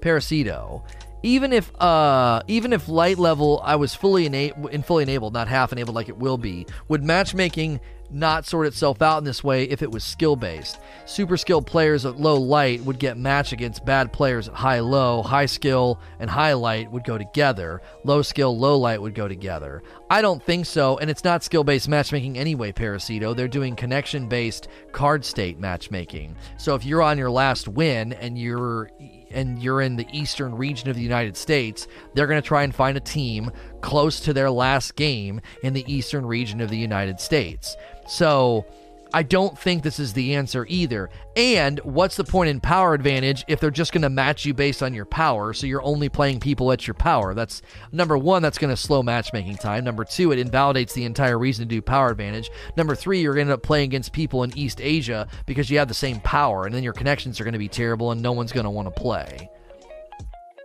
I know they're not doing skill, it's speculative. I don't think going that route would be the answer, Paris. As I just said, I think it kind of undercuts the, the reason to do the system at all. Uh, Dream ACH. Since Faction rally is not returning. Do you think we could get factions as they were in D1 with all the old loot available so we can still rep whatever faction we want, but we don't have an absurd amount of legendary engram farming for the loot? Yeah, I don't know if this is the right call. They're just like dropping them in the world pool. I'm not a big fan of that. I don't know why they don't just bring them back, let us pledge our allegiance, and then maybe that determines what drops, or you could you could have just just give them bounties for frick's sake. Like when I read that, I love Luke Smith and I love what he's doing for the community in the game, but I kind of be like, come on, Luke, you don't got to bring back faction rallies to bring back factions. This feels like a false dichotomy. It's like, well, we're not bringing back faction rallies, so we're just gonna dump the loot in the in the in the general world pool. I'm like, now wait a minute, just bring, just turn the factions back on. He's like, we already have a really big cast of characters in the tower or in the game or whatever, and I'm like like do we really like i guess we do but like is it really that big of a deal if I pledge to Dead Orbit and I don't pay that much attention to them throughout the season and I'm like periodically, you know, able to get some of their gear drops or something? I don't know. I I'm it's a decent measure, but it feels like a half measure. He's basically like, we know people like this loot, so we want to have it in the game to a certain degree, but they don't want to bring back the factions. So it's like because in his mind it seemed like there was too many people on the tower was kind of his reason for like we don't really want to turn them back on. That's three more vendors every season that they got to kind of hear from people about like yeah it's freaking dumb like they're not doing anything with it. Well you know. And then they got to listen to people complain about the fact that they're not doing anything with more vendors in the tower. Like they seem to be already struggling to you know, update the vendors in the tower. So adding more is probably not the thing they want to do right now. Like they don't want to go into the situation where, oh yeah, now we got more vendors for people to complain about not getting updated, or they're like, you know what, we don't even have time to do that right now. We don't have time to give them bounties or loot every season. Just dropping the loot in the general like legendary pool is probably the easiest move to at least get the loot back in circulation. So I'm not happy about it, but at the very least it's a half measure. A half measure is probably better than no measure at all, and that loot just stays gone for forever. Own you. Do you think if they enable a power artifact uh, later on in trials, it should limit to 20? Well, he says they're going to do a power cap. There's no reason to even ask this question, homie. Uh, Stuba, Stuboot. Um, heard Clyde last night, uh, the streamer Clyde, pushing back on the power enabled changes. Do you think it sets a bad precedent for the community to complain and get basically whatever they want? I actually think this is a really strange take. Like I know you're you're quoting Clyde, so I don't I'm not going to really respond to Clyde. I don't know exactly what his concerns are, but there was somebody in my chat today saying this. Just a just a just a just a viewer. It wasn't Clyde. Um and so I would say that in in in my estimation, that's actually not a bad thing. Okay. I see so much positive from this. I can't see a negative, and I'm going to explain what I mean. Number one, Bungie does not take their marching orders from Reddit. I believe that is a complete exaggeration of what happened. Reddit did not dictate this change through brute force of complaining a lot. Streamers, YouTubers, people on Twitter, people on the forums, everybody was saying, man, this is a pretty big concern. When every trial streamer and player is saying the same dadgum thing, Bungie has to take note of that, okay? I'm not even a PvP player, and we had like an hour long debate about it. And while I was t- trying to tell people like this is actually really risky, this could this could pose a problem of depreciating returns. You could get later in the season and fall behind, and when you fall that far behind, you don't feel like you're ever going to catch back up because you're never going to get more XP than the person in front of you because you're both earning XP at the same rate, but they got ahead of you. This causes less people to play. If less people people play, it hurts the you know matchmaking and connection integrity and all that. Okay. Now, the other thing to consider here is okay. The other thing to consider here is if we're going to get mad about this and say Bungie's just taking their marching orders from Reddit or whatever, then I guess we should never give feedback or criticize stuff. Like, I don't think this has a good logical end it might sound good, and I know people like to take shots at Reddit, but I I don't think that's I don't think it's a bad precedent. I would rather have a community that feels like voicing their opinion has power in the game. So people take on a mindset of, you know what? Criticism and and and critique and feedback to Bungie is welcome and can change the game. And to be fair, they've been doing this for five years. People didn't like leveling. They didn't like the RNG on milestones. They didn't like getting hamstrung for weeks at a time. What did Bungie do? They streamlined leveling. Infusion cost was really annoying. They give you upgrade modules every season at the beginning of the season to cushion that blow so your favorite weapons can be infused whenever you need to. It's not that expensive. You don't feel hamstrung on infusion. Like, we've been consistently providing feedback that has added to the betterment of this game. So it seems weird to me for anybody to get the read on this, like, well, it's setting a bad precedent. People cried and whined and got their way. Well, we could say that anytime Bungie has said community feedback on X, Y, and Z was this, so we've made adjustments accordingly you know, community feedback on raids and having to do ammo runs was so annoying and dumb. What did they add? They added rally flags to, to, to, raids. Why? We complained about that. We're like, this is really dumb. Like, we're doing ammo runs in raids. Like, let us just have our ammo at the beginning of every, you know, every uh, every raid you know, encounter, so we don't have to do all this nonsense. Dude, we used to do ammo runs all the time in King's Fall. It was such a freaking waste of time. And again, that comes from feedback and complaint. The other thing to remember here is there are plenty of times, and they touched on this, okay? They touched on this they said that in their experience, they don't just look at the data and discount player feedback, but they also don't just look at player feedback. They said they're equally important. They said because sometimes the perception of the player is if if I do it, this is really strong and this is really broken. And Bungie's like, well, we actually look at the data and that's not really true. But they basically said that like player perception and the data are both equally important. They said that in this blog. So in in situations like this, if people are complaining about something, let's say somebody goes to Reddit and complains and says, uh, the Duke is overpowered and ruining the Crucible. And a bunch of people upvoted and a bunch of people agree. And they're like, yeah, the Duke is so strong. And yeah, yeah, yeah. Well, Bungie could be like, you know what? We hear you. That's great. We know you guys are really upset about this. You had a game where somebody killed you with the Duke and you thought a tantrum on Reddit was the right response. And, you know, we're hearing your feedback. Our reports indicate that that weapon's not behaving outside of its intended use, efficiency, or lethality. And so we don't have any plans to change the Duke. They don't take their marching orders from Reddit just because it gets loud enough, right? Just because it gets loud enough doesn't mean Bungie's like, hey, Reddit's really angry. We better do this thing that we didn't plan on doing. You also have to consider that in this case, sometimes the community gets it right and Bungie potentially gets it wrong. If Bungie didn't have, you know, something in place for capping the artifact's power in Crucible, I got news for you. That was a really, really bad idea, right? We don't we don't need to act like Bungie always gets it right. I know people call me a Bungie apologist. They get it wrong sometimes. They misfire on stuff. They plan to do something, they update something. Like look at what they did with making escalation protocol harder. That was a misfire. That was based off of streamer feedback and it was the wrong call. Um infusion cost should be higher. That was that was that was influence from the summit and streamers that went to the summit, and that was a misfire. Bungie made the wrong call there. They listened to the wrong people, and the community largely got their way every single season, it was like Forsaken, we complained about it, Drifter, we complained about it, Black Armory, Opulence, and then finally they made changes.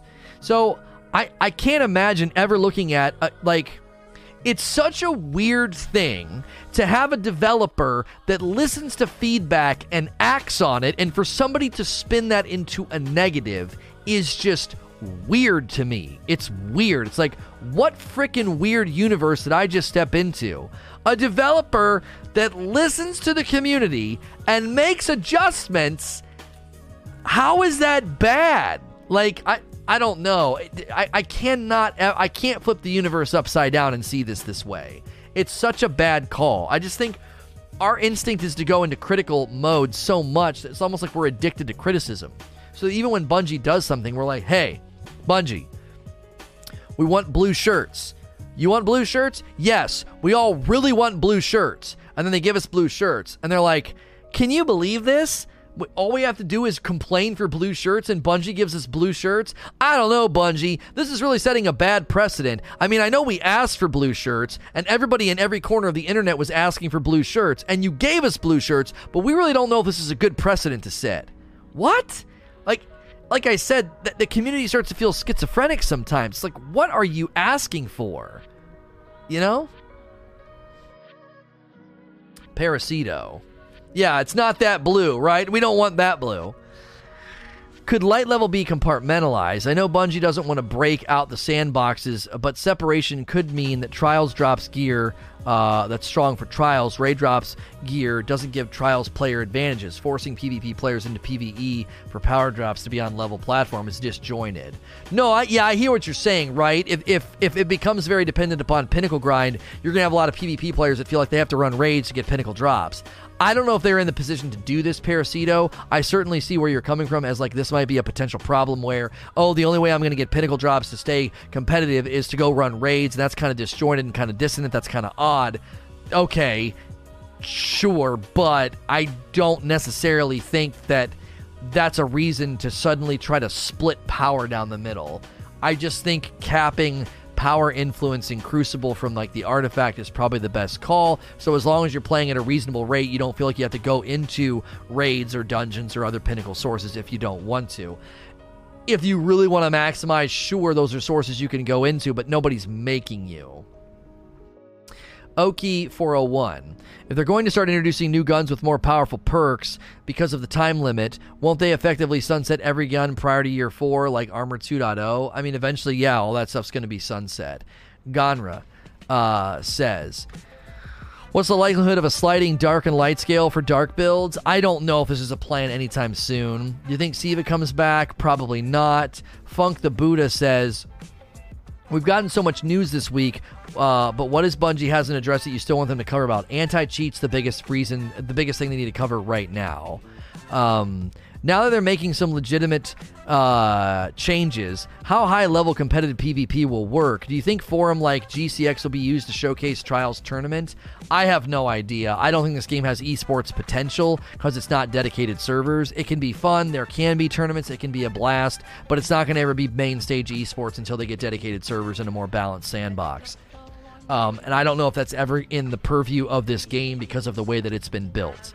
I love it. I love it. I love this game. But right now, esports isn't a possibility. It might not even be in the vision of where they want to take the game because it very much it very much is a game that has lots of imbalance in it. It's not it's not really built from the ground up for esports. Even if you suddenly had better tick rate and, and dedicated servers.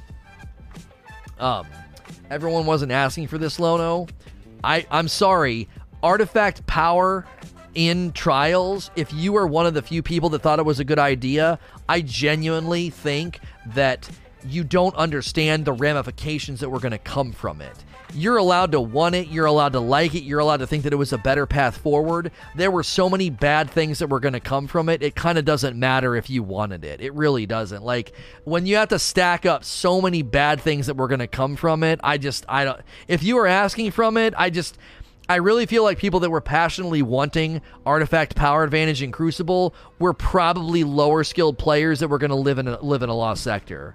I I don't want to project, but I can't see any high level PvP players wanting that in there. It it, it, it completely goes against the idea of of high level competitive gameplay. It is completely antithetical to high level competitive gameplay. I, I just I don't know. I, it, I, I have I have severe doubts that any high level competitive players like yeah sure I want people I want to play against people who have advantages uh, damage advantages because they play a lot of PVE no I, I can't see that. I think people on the lower end of the skill spectrum wanted to be able to leverage advantages in trials and now that you can't do that you're angry or disappointed or whatever. I don't want to project on you but I didn't see a single high skilled person that was happy about power advantage. Hot Cup of Nasty. Will the community be satisfied for now uh, with the first weekend of trials as it stands? It's hard to know. Anti cheat's the big question mark right now. Raw Kid. Do you think if they make XP progression balance across most activities, we may see the artifact power turned back on?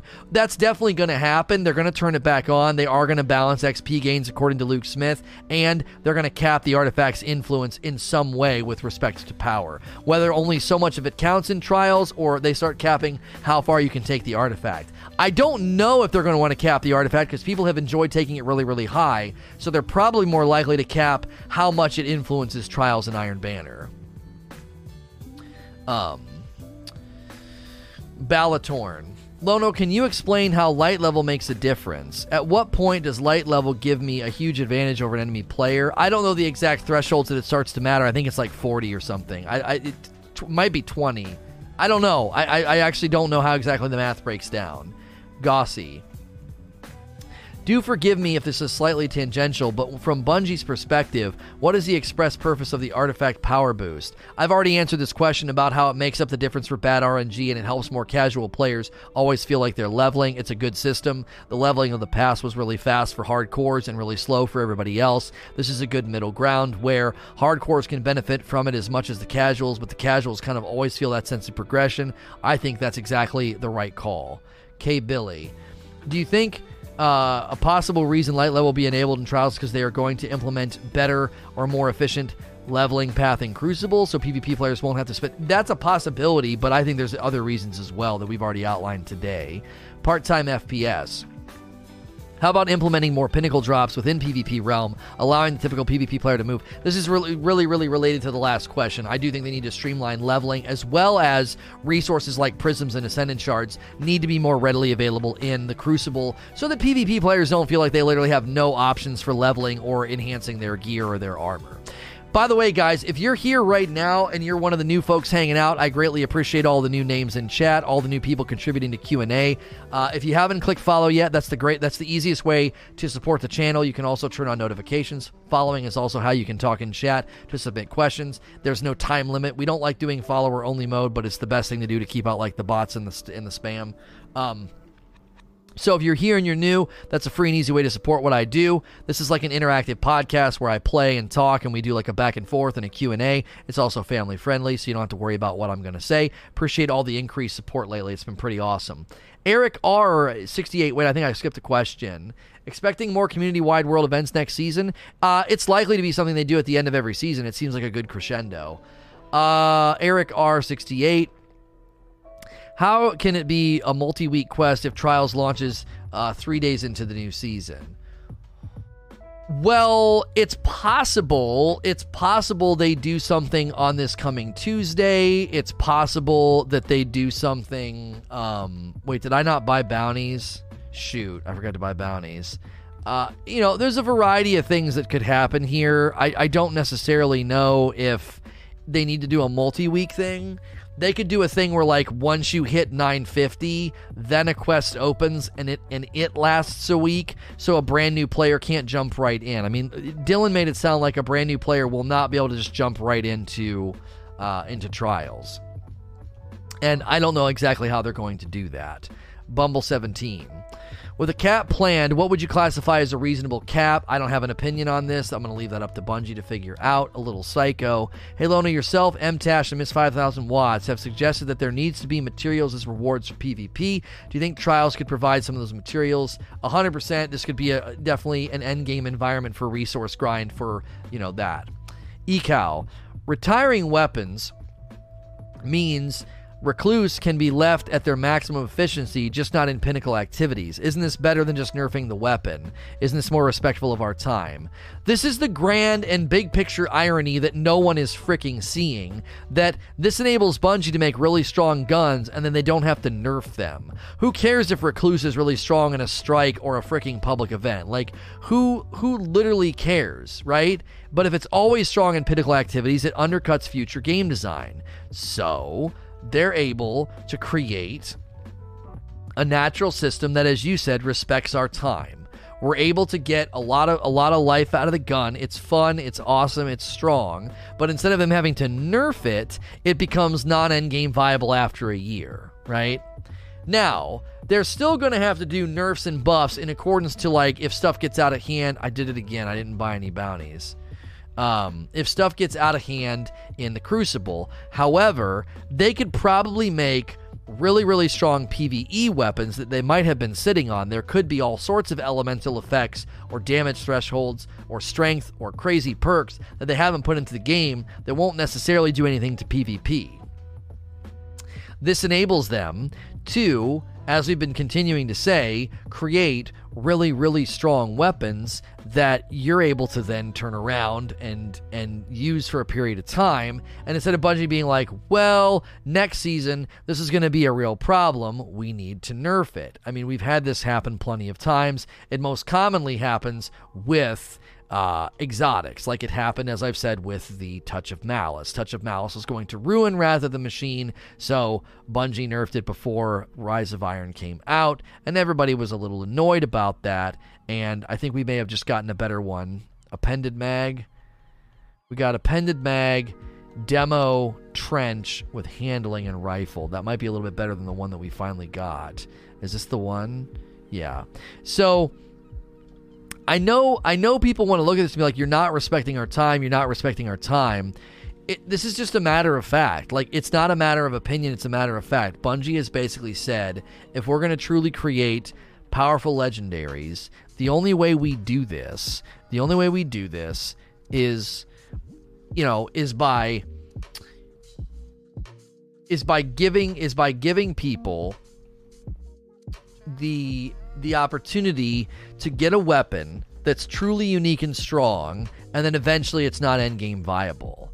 If not, we're just going to keep creating samey, same, same, same weapons. Like, I know people like, well, but it's not respectful to our time. But again, they either do power creep, which doesn't work, which leads to nerfing items, which leads to people feeling like their time's not respected, or they just create a bunch of samey, boring, bland weapons like they've been doing. Remorse. Why do PvP players get so salty over artifact mods but will run cheese like handheld supernova, Erentil, spare benders, and call it balance? Can you please explain the mindset to me? Well, here's the thing. Spare rations with mind benders, you actually have to like aim and and and think like a like an intelligent person and Thundercoil was mindless and dumb. I mean, Thundercoil was also just broken. So I don't think we can compare Thundercoil to any of the items that you've listed here. I understand the point that you're trying to make. Like people running handheld and Erentil and spare benders are like, "Oh man, I can't believe this stuff, you know, is in the game or whatever." Was it called arc battery? I've been calling it thunder coil. Whatever it was, where like you basically were like an invincible punching idiot. Like there were tons of clips that were just absurd. The problem was is like that was just out of left field. That wasn't a gun. That wasn't like skill. That was just like somebody. That was the one shot melee, and then it like gave you like an overshield, right? It was thunder coil. It was so dumb. Like I don't think you can compare that to even if you want to say spare rations aim assist is too high or Mindbender's range is too high. At least it's a gun that they're having to grind for, get, earn, then use and shoot you with. Not some free mod that gives them endless power and punch power. Like, I don't know. I just. It seems kind of strange. Cruxley. Since weapons will now have an endgame shelf life, do you think pinnacle weapons will return, or maybe new weapons with pinnacle perks? No, I don't think so. Um, I don't think they want to bring back pinnacle weapons. I think what they're going to probably try and do is start putting weapons in aspirational content, as opposed to being like, we're gonna we're gonna we're gonna bring back pinnacles. Like they just got rid of them. I don't. I can't see them bringing them right back again.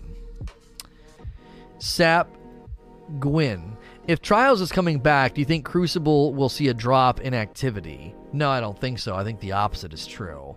Um, Il- illuminate. Uh, I'm on the I'm of the accord that we need a PvP playlist where PvE power climb is completely relevant to success and access to rewards. I wrongfully assumed trials would stand in as this, but with the the augmentation of or cap placed on the artifact power, that is not the case. These sentences are not needed. Do you think that we'll ever see PvP and PvP PvE intertwined to that point where PvE grinding actually makes a difference to play and success within the realm of PvP, or do you think we will continue to see the divide? It needs to be divided. Like you don't need to write a book to ask this question. Like it, it, you can't. I, I just I don't understand anybody who thinks that it's sensible to say, all right, as if if if you live in the strike playlist all week long if you live in the strike playlist all week long, you can go into Crucible and be stronger. Like it just it doesn't make any sense. In the realm of a competitive sense, it's like why should you be stronger in Crucible because you went and killed a bunch of AI? I like It doesn't make any sense to me. Number one, you're appealing to players that I just I don't know who these players are. Highly competitive players are going to reject this notion. Like, oh yeah, dude, in Fortnite, your guns are stronger if you go and run PvE Fortnite. What the frick? What? There's no competitive person that's going to back that idea. The only person that's going to back this idea is a lower skilled, less competitive player. A competitive person wants to know they won because they're better, or they're trying to get better, or they're trying to improve. This is some like low hanging fruit, non competitive, I just want to get handed easy wins mindset. Like, I'm not trying to be mean, but come on. This is garbage. Like, this is such a weird way to treat a game any game that has PvP that were to try to do this, other than somebody said ESO works this way, Overwatch giving you strength in in their game because you go and kill a boss all week long? What? Why? It doesn't make any sense. It's literally called player versus player. It's you against them. That's it. Like, I don't want to feel, I don't want you to feel like I'm kicking you around the room, but I do not get this mentality at all. It doesn't make any sense to me. And here's the thing the real issue here is who are you building that game for? Who are you building that game for? Like, what sort of a long standing competitive, like, good player base you think is going to come from this? Well, the only way I keep up is I got to go run a bunch of errands and strikes and missions so that I can go play PvP. It doesn't even make any sense. Like, what player is going to like embrace that mindset? Well, all right, trials is over. Time to get back to strikes and and and lost sectors. If this is a troll question, if you did this as satire, I mean, I, I there are there are probably people that thought that, that this was a good thing. Having that advantage was good. I should be able to go into PVE and have benefits. And the way he's and the way he's written it, I don't think it's troll. He says, "Do you think we'll ever see PvP and PvE intertwined to the point where PvE grinding actually makes a difference to play and success within the realm of PvP?" He he's not worded this like a troll or like satire. I really don't think that's what he's doing. I I can, okay, I'm going to try and understand the position as best I can. I can understand why somebody would look at Destiny and say it's a primarily PvE game with PvP, and they try to combine PvP and PvE in Gambit. So, why isn't there a game mode or a place where I could go if I'm a hardcore PvE grinder and I feel like I have advantages or benefits inside the game of PvP? Okay, so I can understand your mindset. Okay, I can understand your mindset. However, I don't think it's a commonly shared mindset. And I don't think you're going to have people who feel that this is a good environment to go into. You're not going to appeal to competitive people at all with this. You just simply aren't. Listen, one of the reason competitive folks in Destiny, especially the sweats, they dislike one hit kill, low hanging fruit, ease of use items. The reason they don't like that is because it's almost a repudiation of their skill. There's no response to it. There's no back. Oh, I, I can. Uh, let me do something in response to shoulder charge. Let me do something in response to handheld supernova or the tracking on the throwing knife. The reason those things get targeted by the high level players is being kind of bad and dumb is because it's like I I can't do anything in response to this. My skill can't do anything about that, and I don't like it. Right. And so this is even worse. It's like my skill has nothing to do with the fact that this guy lived in a lost sector and is now is now Godzilla on the map. Like what is what are we what game are we playing right now? So there, I don't I don't think there's a way there's not a way to create a PvP mode that has people enjoying it that are also skilled and competitive and care about winning, but also are okay with the fact that like you're disrupting balance because you go and grind PvE. So like I I tried to stay respectful, but in, by and large, this is just like such a strange mentality and idea that I don't think would ever get off the ground or be popular. I really don't think so. All Wheezy, the homie with 10 gifted subs. You didn't have to do that. Love you, man. Preach. I, I mean, you didn't have to gift subs, homie. Um, I appreciate it. Guys, check chat. You may have been gifted a sub. You get 45 emotes and ad free viewing. Sniple Rifer. Sniple Rifer. Thoughts on having a basic set of legendaries that don't have limited infusion? I like to run top content with weapons I have I'm practiced with. I mean, I uh, this is so risky because I feel like the minute you give the minute you open this this box, it creates a problem because it undercuts the entire system. It just undercuts the entire system. Now you might say, "Well, come on, Lono. There could be very basically rolled weapons that drop in the world pool or drop in strikes that are missing extra perks and extra sauce, but they're just nice, and I like using them, and I don't have to worry about them not being infusible anymore." Okay. Oh, I, I I guess I could grant this. I could grant this and say, okay, that's fine. There could be a handful of very basic weapons that can drop in the world pool, or maybe the gunsmith could have bounties, or maybe they drop while you're in strikes. And w- while that's happening, you know you're getting a gun that's evergreen. It's like, well, here's a very, very basic hand cannon that is Rampage Outlaw. You can use it for forever, but it's boring and it's bland, and they don't have to worry about power creep. Okay, I don't think this is needed. I really don't. I think the the the the alternative would be that you're always getting some pretty dope weapons and some pretty saucy weapons, and the imperative is on Bungie to provide you with a good amount of weapons every season, so you're not suddenly like, I don't have a hand cannon. Like, I don't think that that would be the result. You know, I don't think that would be the result. To be like, oh, you know, my hand cannon just got sunset, and then I now there's no hand cannon in the game anymore. I like I, I got really good with hand cannons, and I suddenly have to use an auto rifle. I don't think that's going to be a result, so I don't think your solution is needed. You're trying to solve a problem that I don't think is actually going to end up happening.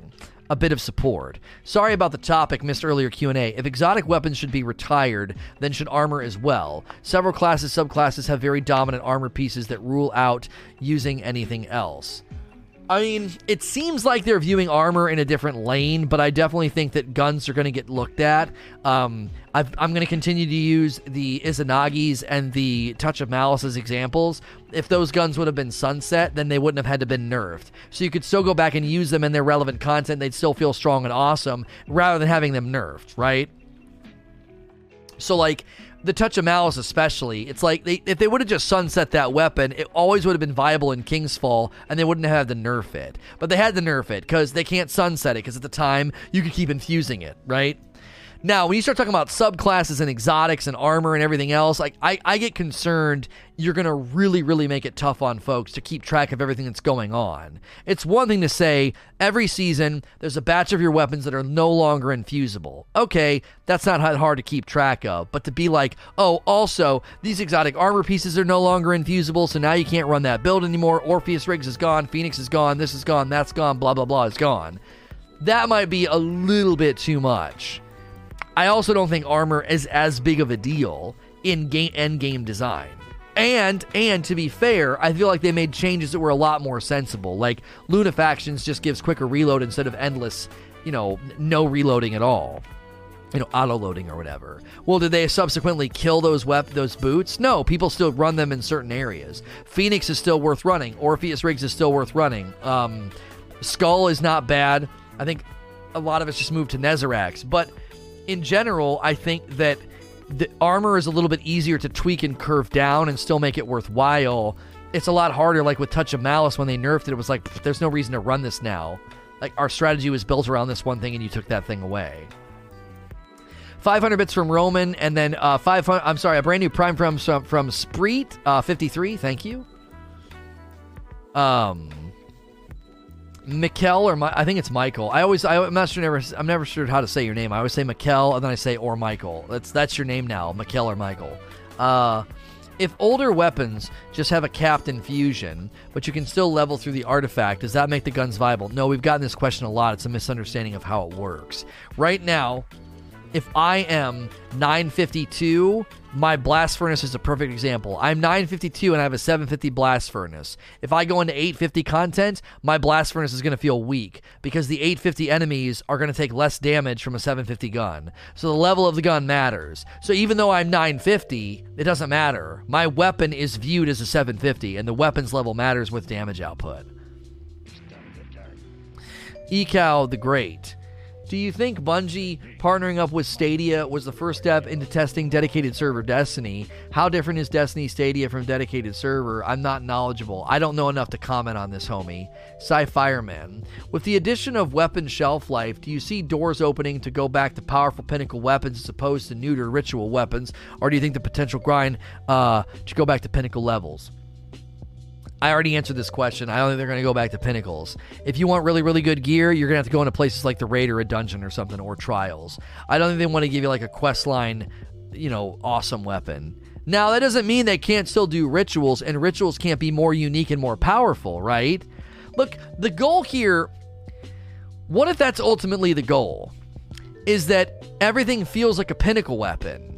Not in the realm of its actual strength, but like, oh man, this legendary weapon that they just dropped in strikes is actually cool. It's got a perk on it I've never seen before. It's really, really strong. And they can do that because this thing's shelf life for endgame has a nine month t- timer on it, you know?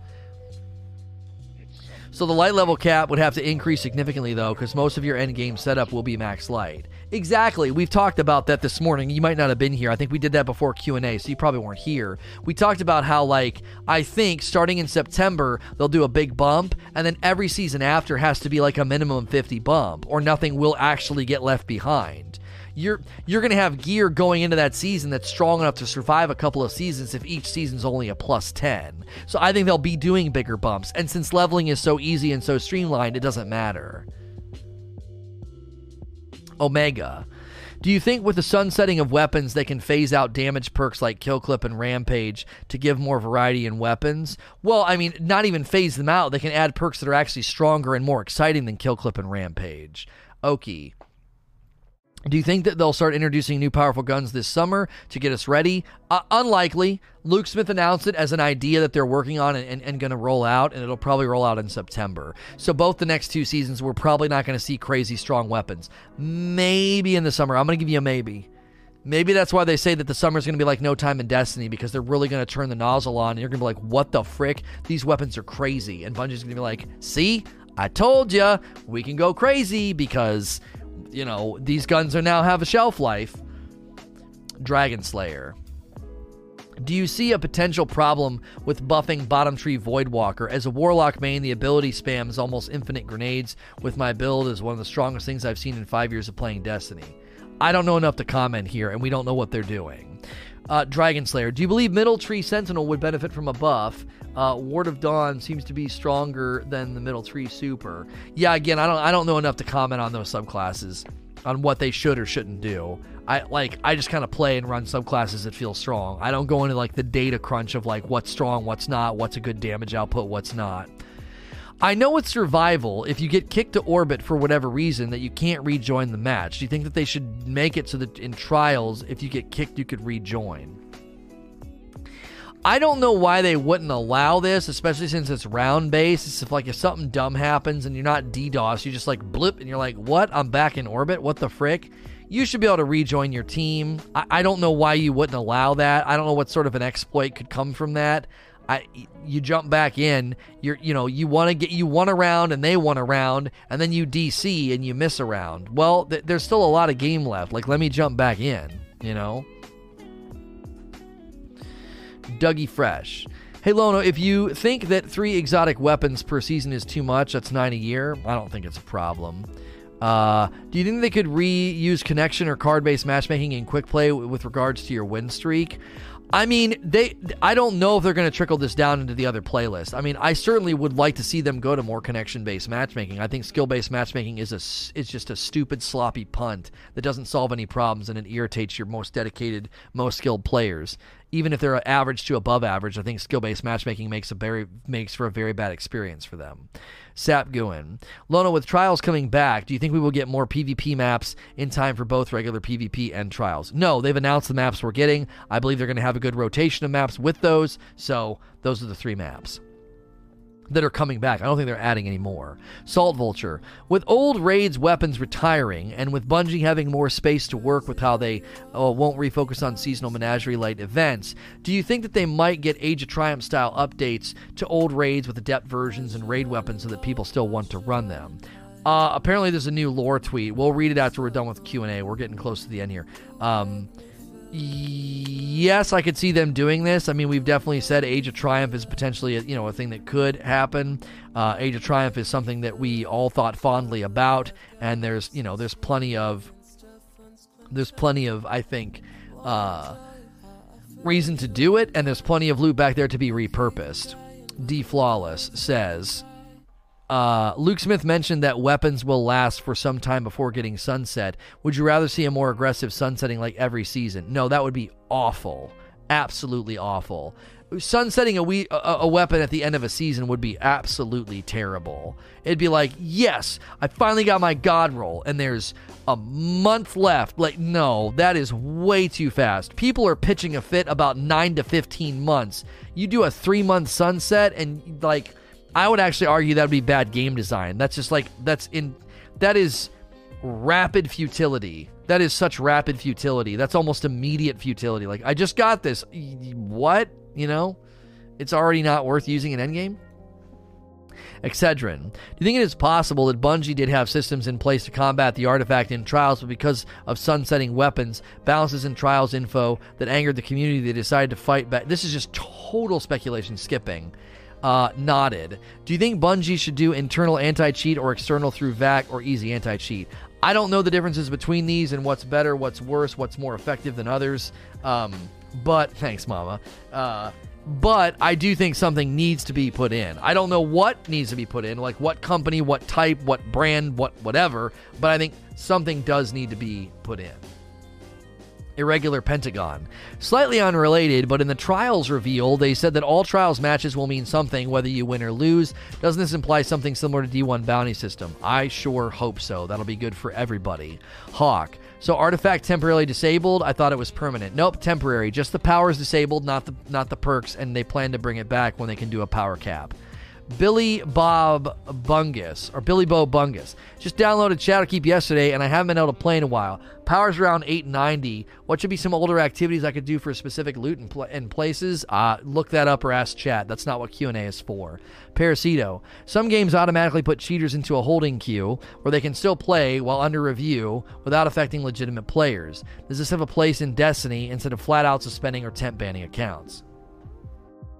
I think it'd be great if they just took all the DDoSers and made them play against each other. That's what I think they should do. Oh, if you get suspected of DDoSing, they don't even tell you. They just keep throwing you in matches with other DDoSers, and they all just keep knocking each other offline. I think that would be such a sweet form of justice. Just sequester them to their own little island of, of, of trash so they can all live together and all, all DDoS each other constantly. Dragon Slayer. Do you think enabling light level was an incentive for PvE players who are not as skilled in PvP to participate? I don't think so. I just think this is what they do with endgame aspirational PvP. Diaz, do you think that if from this point forward they only raise the pinnacle gear power cap uh, and left the soft cap at 960 where it is, this way they don't have to change the power caps of Nightfall ordeals for people who just want to use the artifact and free to play players? And if you do care, you can keep grinding for pinnacle.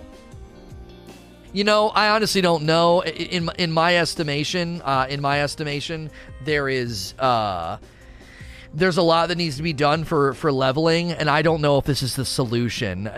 There's a lot that could come from this. There's a lot of things and results that could come from this long term and i'm just not in a position right now to think about that. So i'm going to say right now what they're doing with little bumps every season they're probably just going to increase those bumps so that the, the the power level the end game life cycle happens. Because every season if there's a 50 bump they're probably going to keep normal leveling pretty straightforward and then pinnacle bumps will just be for like extra. Eternal Loop. Why isn't Bungie developing an anti cheat? Is there something stopping them? We don't know what they're doing for anti cheat. It's a big question mark right now. We have no definitive answers from them about it, like whether they're doing it or not. Niche King. Hey Lono, I'm not sure I understand how power works transitioning into new season. When will our power go down once the season starts? Or so I know th- th- your artifact just resets every month. Um, your, your gear power won't do anything. Suddenly, sorry if a repeat just got in. Does disabling the artifact swing the advantage from the grinder to the hardcore players that raid and run pinnacle rewards, since they will be on the up end of 980, 2 to 10 power higher than those who don't run pinnacles except Iron Banner? They're going to have to maybe consider this as well because now the, the, the artifact's not there to cushion some of that blow. So if you've not been running pinnacles like myself, I think I'm 960 gear score. I'm going to be at a disadvantage. Like, that's really uninviting to be like, well, there's a small portion of the community that's at 980 and I have no chance of fighting against them and I got to go grind pinnacles. Like, I don't know. They, they've got to consider maybe even just turning off Power Advantage initially, totally. Don't even have it on. Let us have one season so people can get ready and start running pinnacles. Because there's no time to prepare right now. I, there's no way I'm going to catch up with people that are 9.8. Well, I mean, no, you can be 970 right now. Sorry. Um, I don't know. I, it. I know that it's endgame and it's logical and they need it to be there, but maybe they could suspend it for like half a season or something so that people have a reason to go grind pinnacles. Like, you don't want to be losing your first couple weekends in trials because there's guys that are 970 and you're 950. Like, I just kind of naturally hit 960. And is the difference between 960 and 970 that noticeable? I don't know. I don't know how it does. I don't know how it works. If I'm 960 going against 970s, if it's totally if it's totally doable and not that bad, um, again, the idea of being like these people are stronger, you better go run raids and dungeons. Like what? Like huh? Like that doesn't make any sense. There's got to be a way to level up in, tr- in in PvP. Rob G Gaming. Do you think there will be a major appeal for new players that have never played Trials before to play next season? I mean, loot, Mr. Enigma. Would you ever consider hosting an SNTR Trials night where you and your PvP friends try for Flawless, with your commentating on gameplay and discussions with your PvP god tier friends regarding tactics, plays, weapon choices, and loadouts? Um, yeah, I could see myself doing something like that. Hippie Player 1. How do you get better anti cheat in the game? Is it a matter of hiring a company or being on a certain launch? Just curious. It's usually something that runs outside the game. It scans your system whenever you go to open, and if you're running third party software, you can't go into the game, or if, or if it scans while you're playing, it bans you. It basically bans you and sends a report to Bungie. That's the simplest answer. Turns 31. Wasn't in here the other day, so sorry if you already answered. Do you think the new legendary weapon system means vendors will get annual refreshes? I think the new system is going to enable Bungie to make more weapons, better weapons, and then it puts an impetus on them to refresh the vendors. Yes. Pinoy. Since Trials light level comes off, comes into effect, and doesn't that mean that PVE content farming bounties will uh, have an effect in PvP? You've not been paying attention. Artifact power is disabled in Trials. ID four. Do you think that they might bring back weapons that the acti- with activity specific perks? Yeah, I do think so because that's a great way to do exactly what we've been talking about. A Trials gun will be its absolute best in Trials, and then its endgame life cycle will hit 9 to 12 months later, and then a new meta in Trials will emerge. The weapon will be great elsewhere, but it won't run amok in Crucible. It'll just it'll it'll be a great weapon there. It'll be amazing weapon in Trials. Sap Guin. For a returning player, where would you start? I have friends who have been coming back for trials and hasn't played in five months. I would just be running uh, through any campaign stuff you could or milestones. Uh, H22 Accord. Do you fear during next season all the content's going to be trials, another difficulty option, Nightfall, and maybe random rolls on EP weapons? This is not a fear that I have, no. Trials is free, it's not the focal point of the season. Rasputin walked in, uh, Osiris walked into Rasputin's like bedroom. Something's going to be going down. Should Bungie do hardware banning, says Parasito. VPNs and new accounts seem like an easy way to get around that. If somebody is sophisticated enough to run a VPN and a cheat, they're likely hardware spoofing. King of Lands. Lono, since weapons from now on will have a limit on their light level infusement, do you think Crucible and Trials will have a difference in meta since things like spare rations could still prevail due to no light level advantages? This is exactly why everybody needs to chill the frick out about it. Like your god tier, your god roll spare rations and Mindbender's, you'll still be able to run it in regular Crucible, but it won't be endgame viable for Trials. So the meta will shift and change and shake up every once in a while for the truly endgame competitive environments. Uh, and that's a good thing. Okay, lucky. Do you think the perk pools will have less dead perks in them going forward for weapons? To be clear, easier obtainable god rolls as the shelf life thing now. Yeah, we've already kind of addressed this. You can't have a five month grind for a Mindbender's if there's a nine month end game viability life cycle. So they either need to do what you're saying, or I would say a better option would be to increase intentionality and generosity. It's better to give players agency and control over their grind so they can enjoy the weapons and the rolls that they want. And then the limited lifecycle endgame viability always shuffle things forward. And then the new guns can be more exciting and more powerful because there's no power creep. So That's like 103 questions. That's more than I felt like doing. Uh, if you're here live and you've enjoyed this, please click follow. That is a free and easy way to support me. It's like an interactive podcast where you can submit questions and talk to me. It's also family friendly. Stick around. I'm not done streaming. I'm going to keep on streaming and talking to you guys and having discussions, but this hits podcasts elsewhere. So if you're listening on iTunes, Google Play, Spotify, or watching on YouTube, you can always catch me live. And as always, please like, share, and subscribe.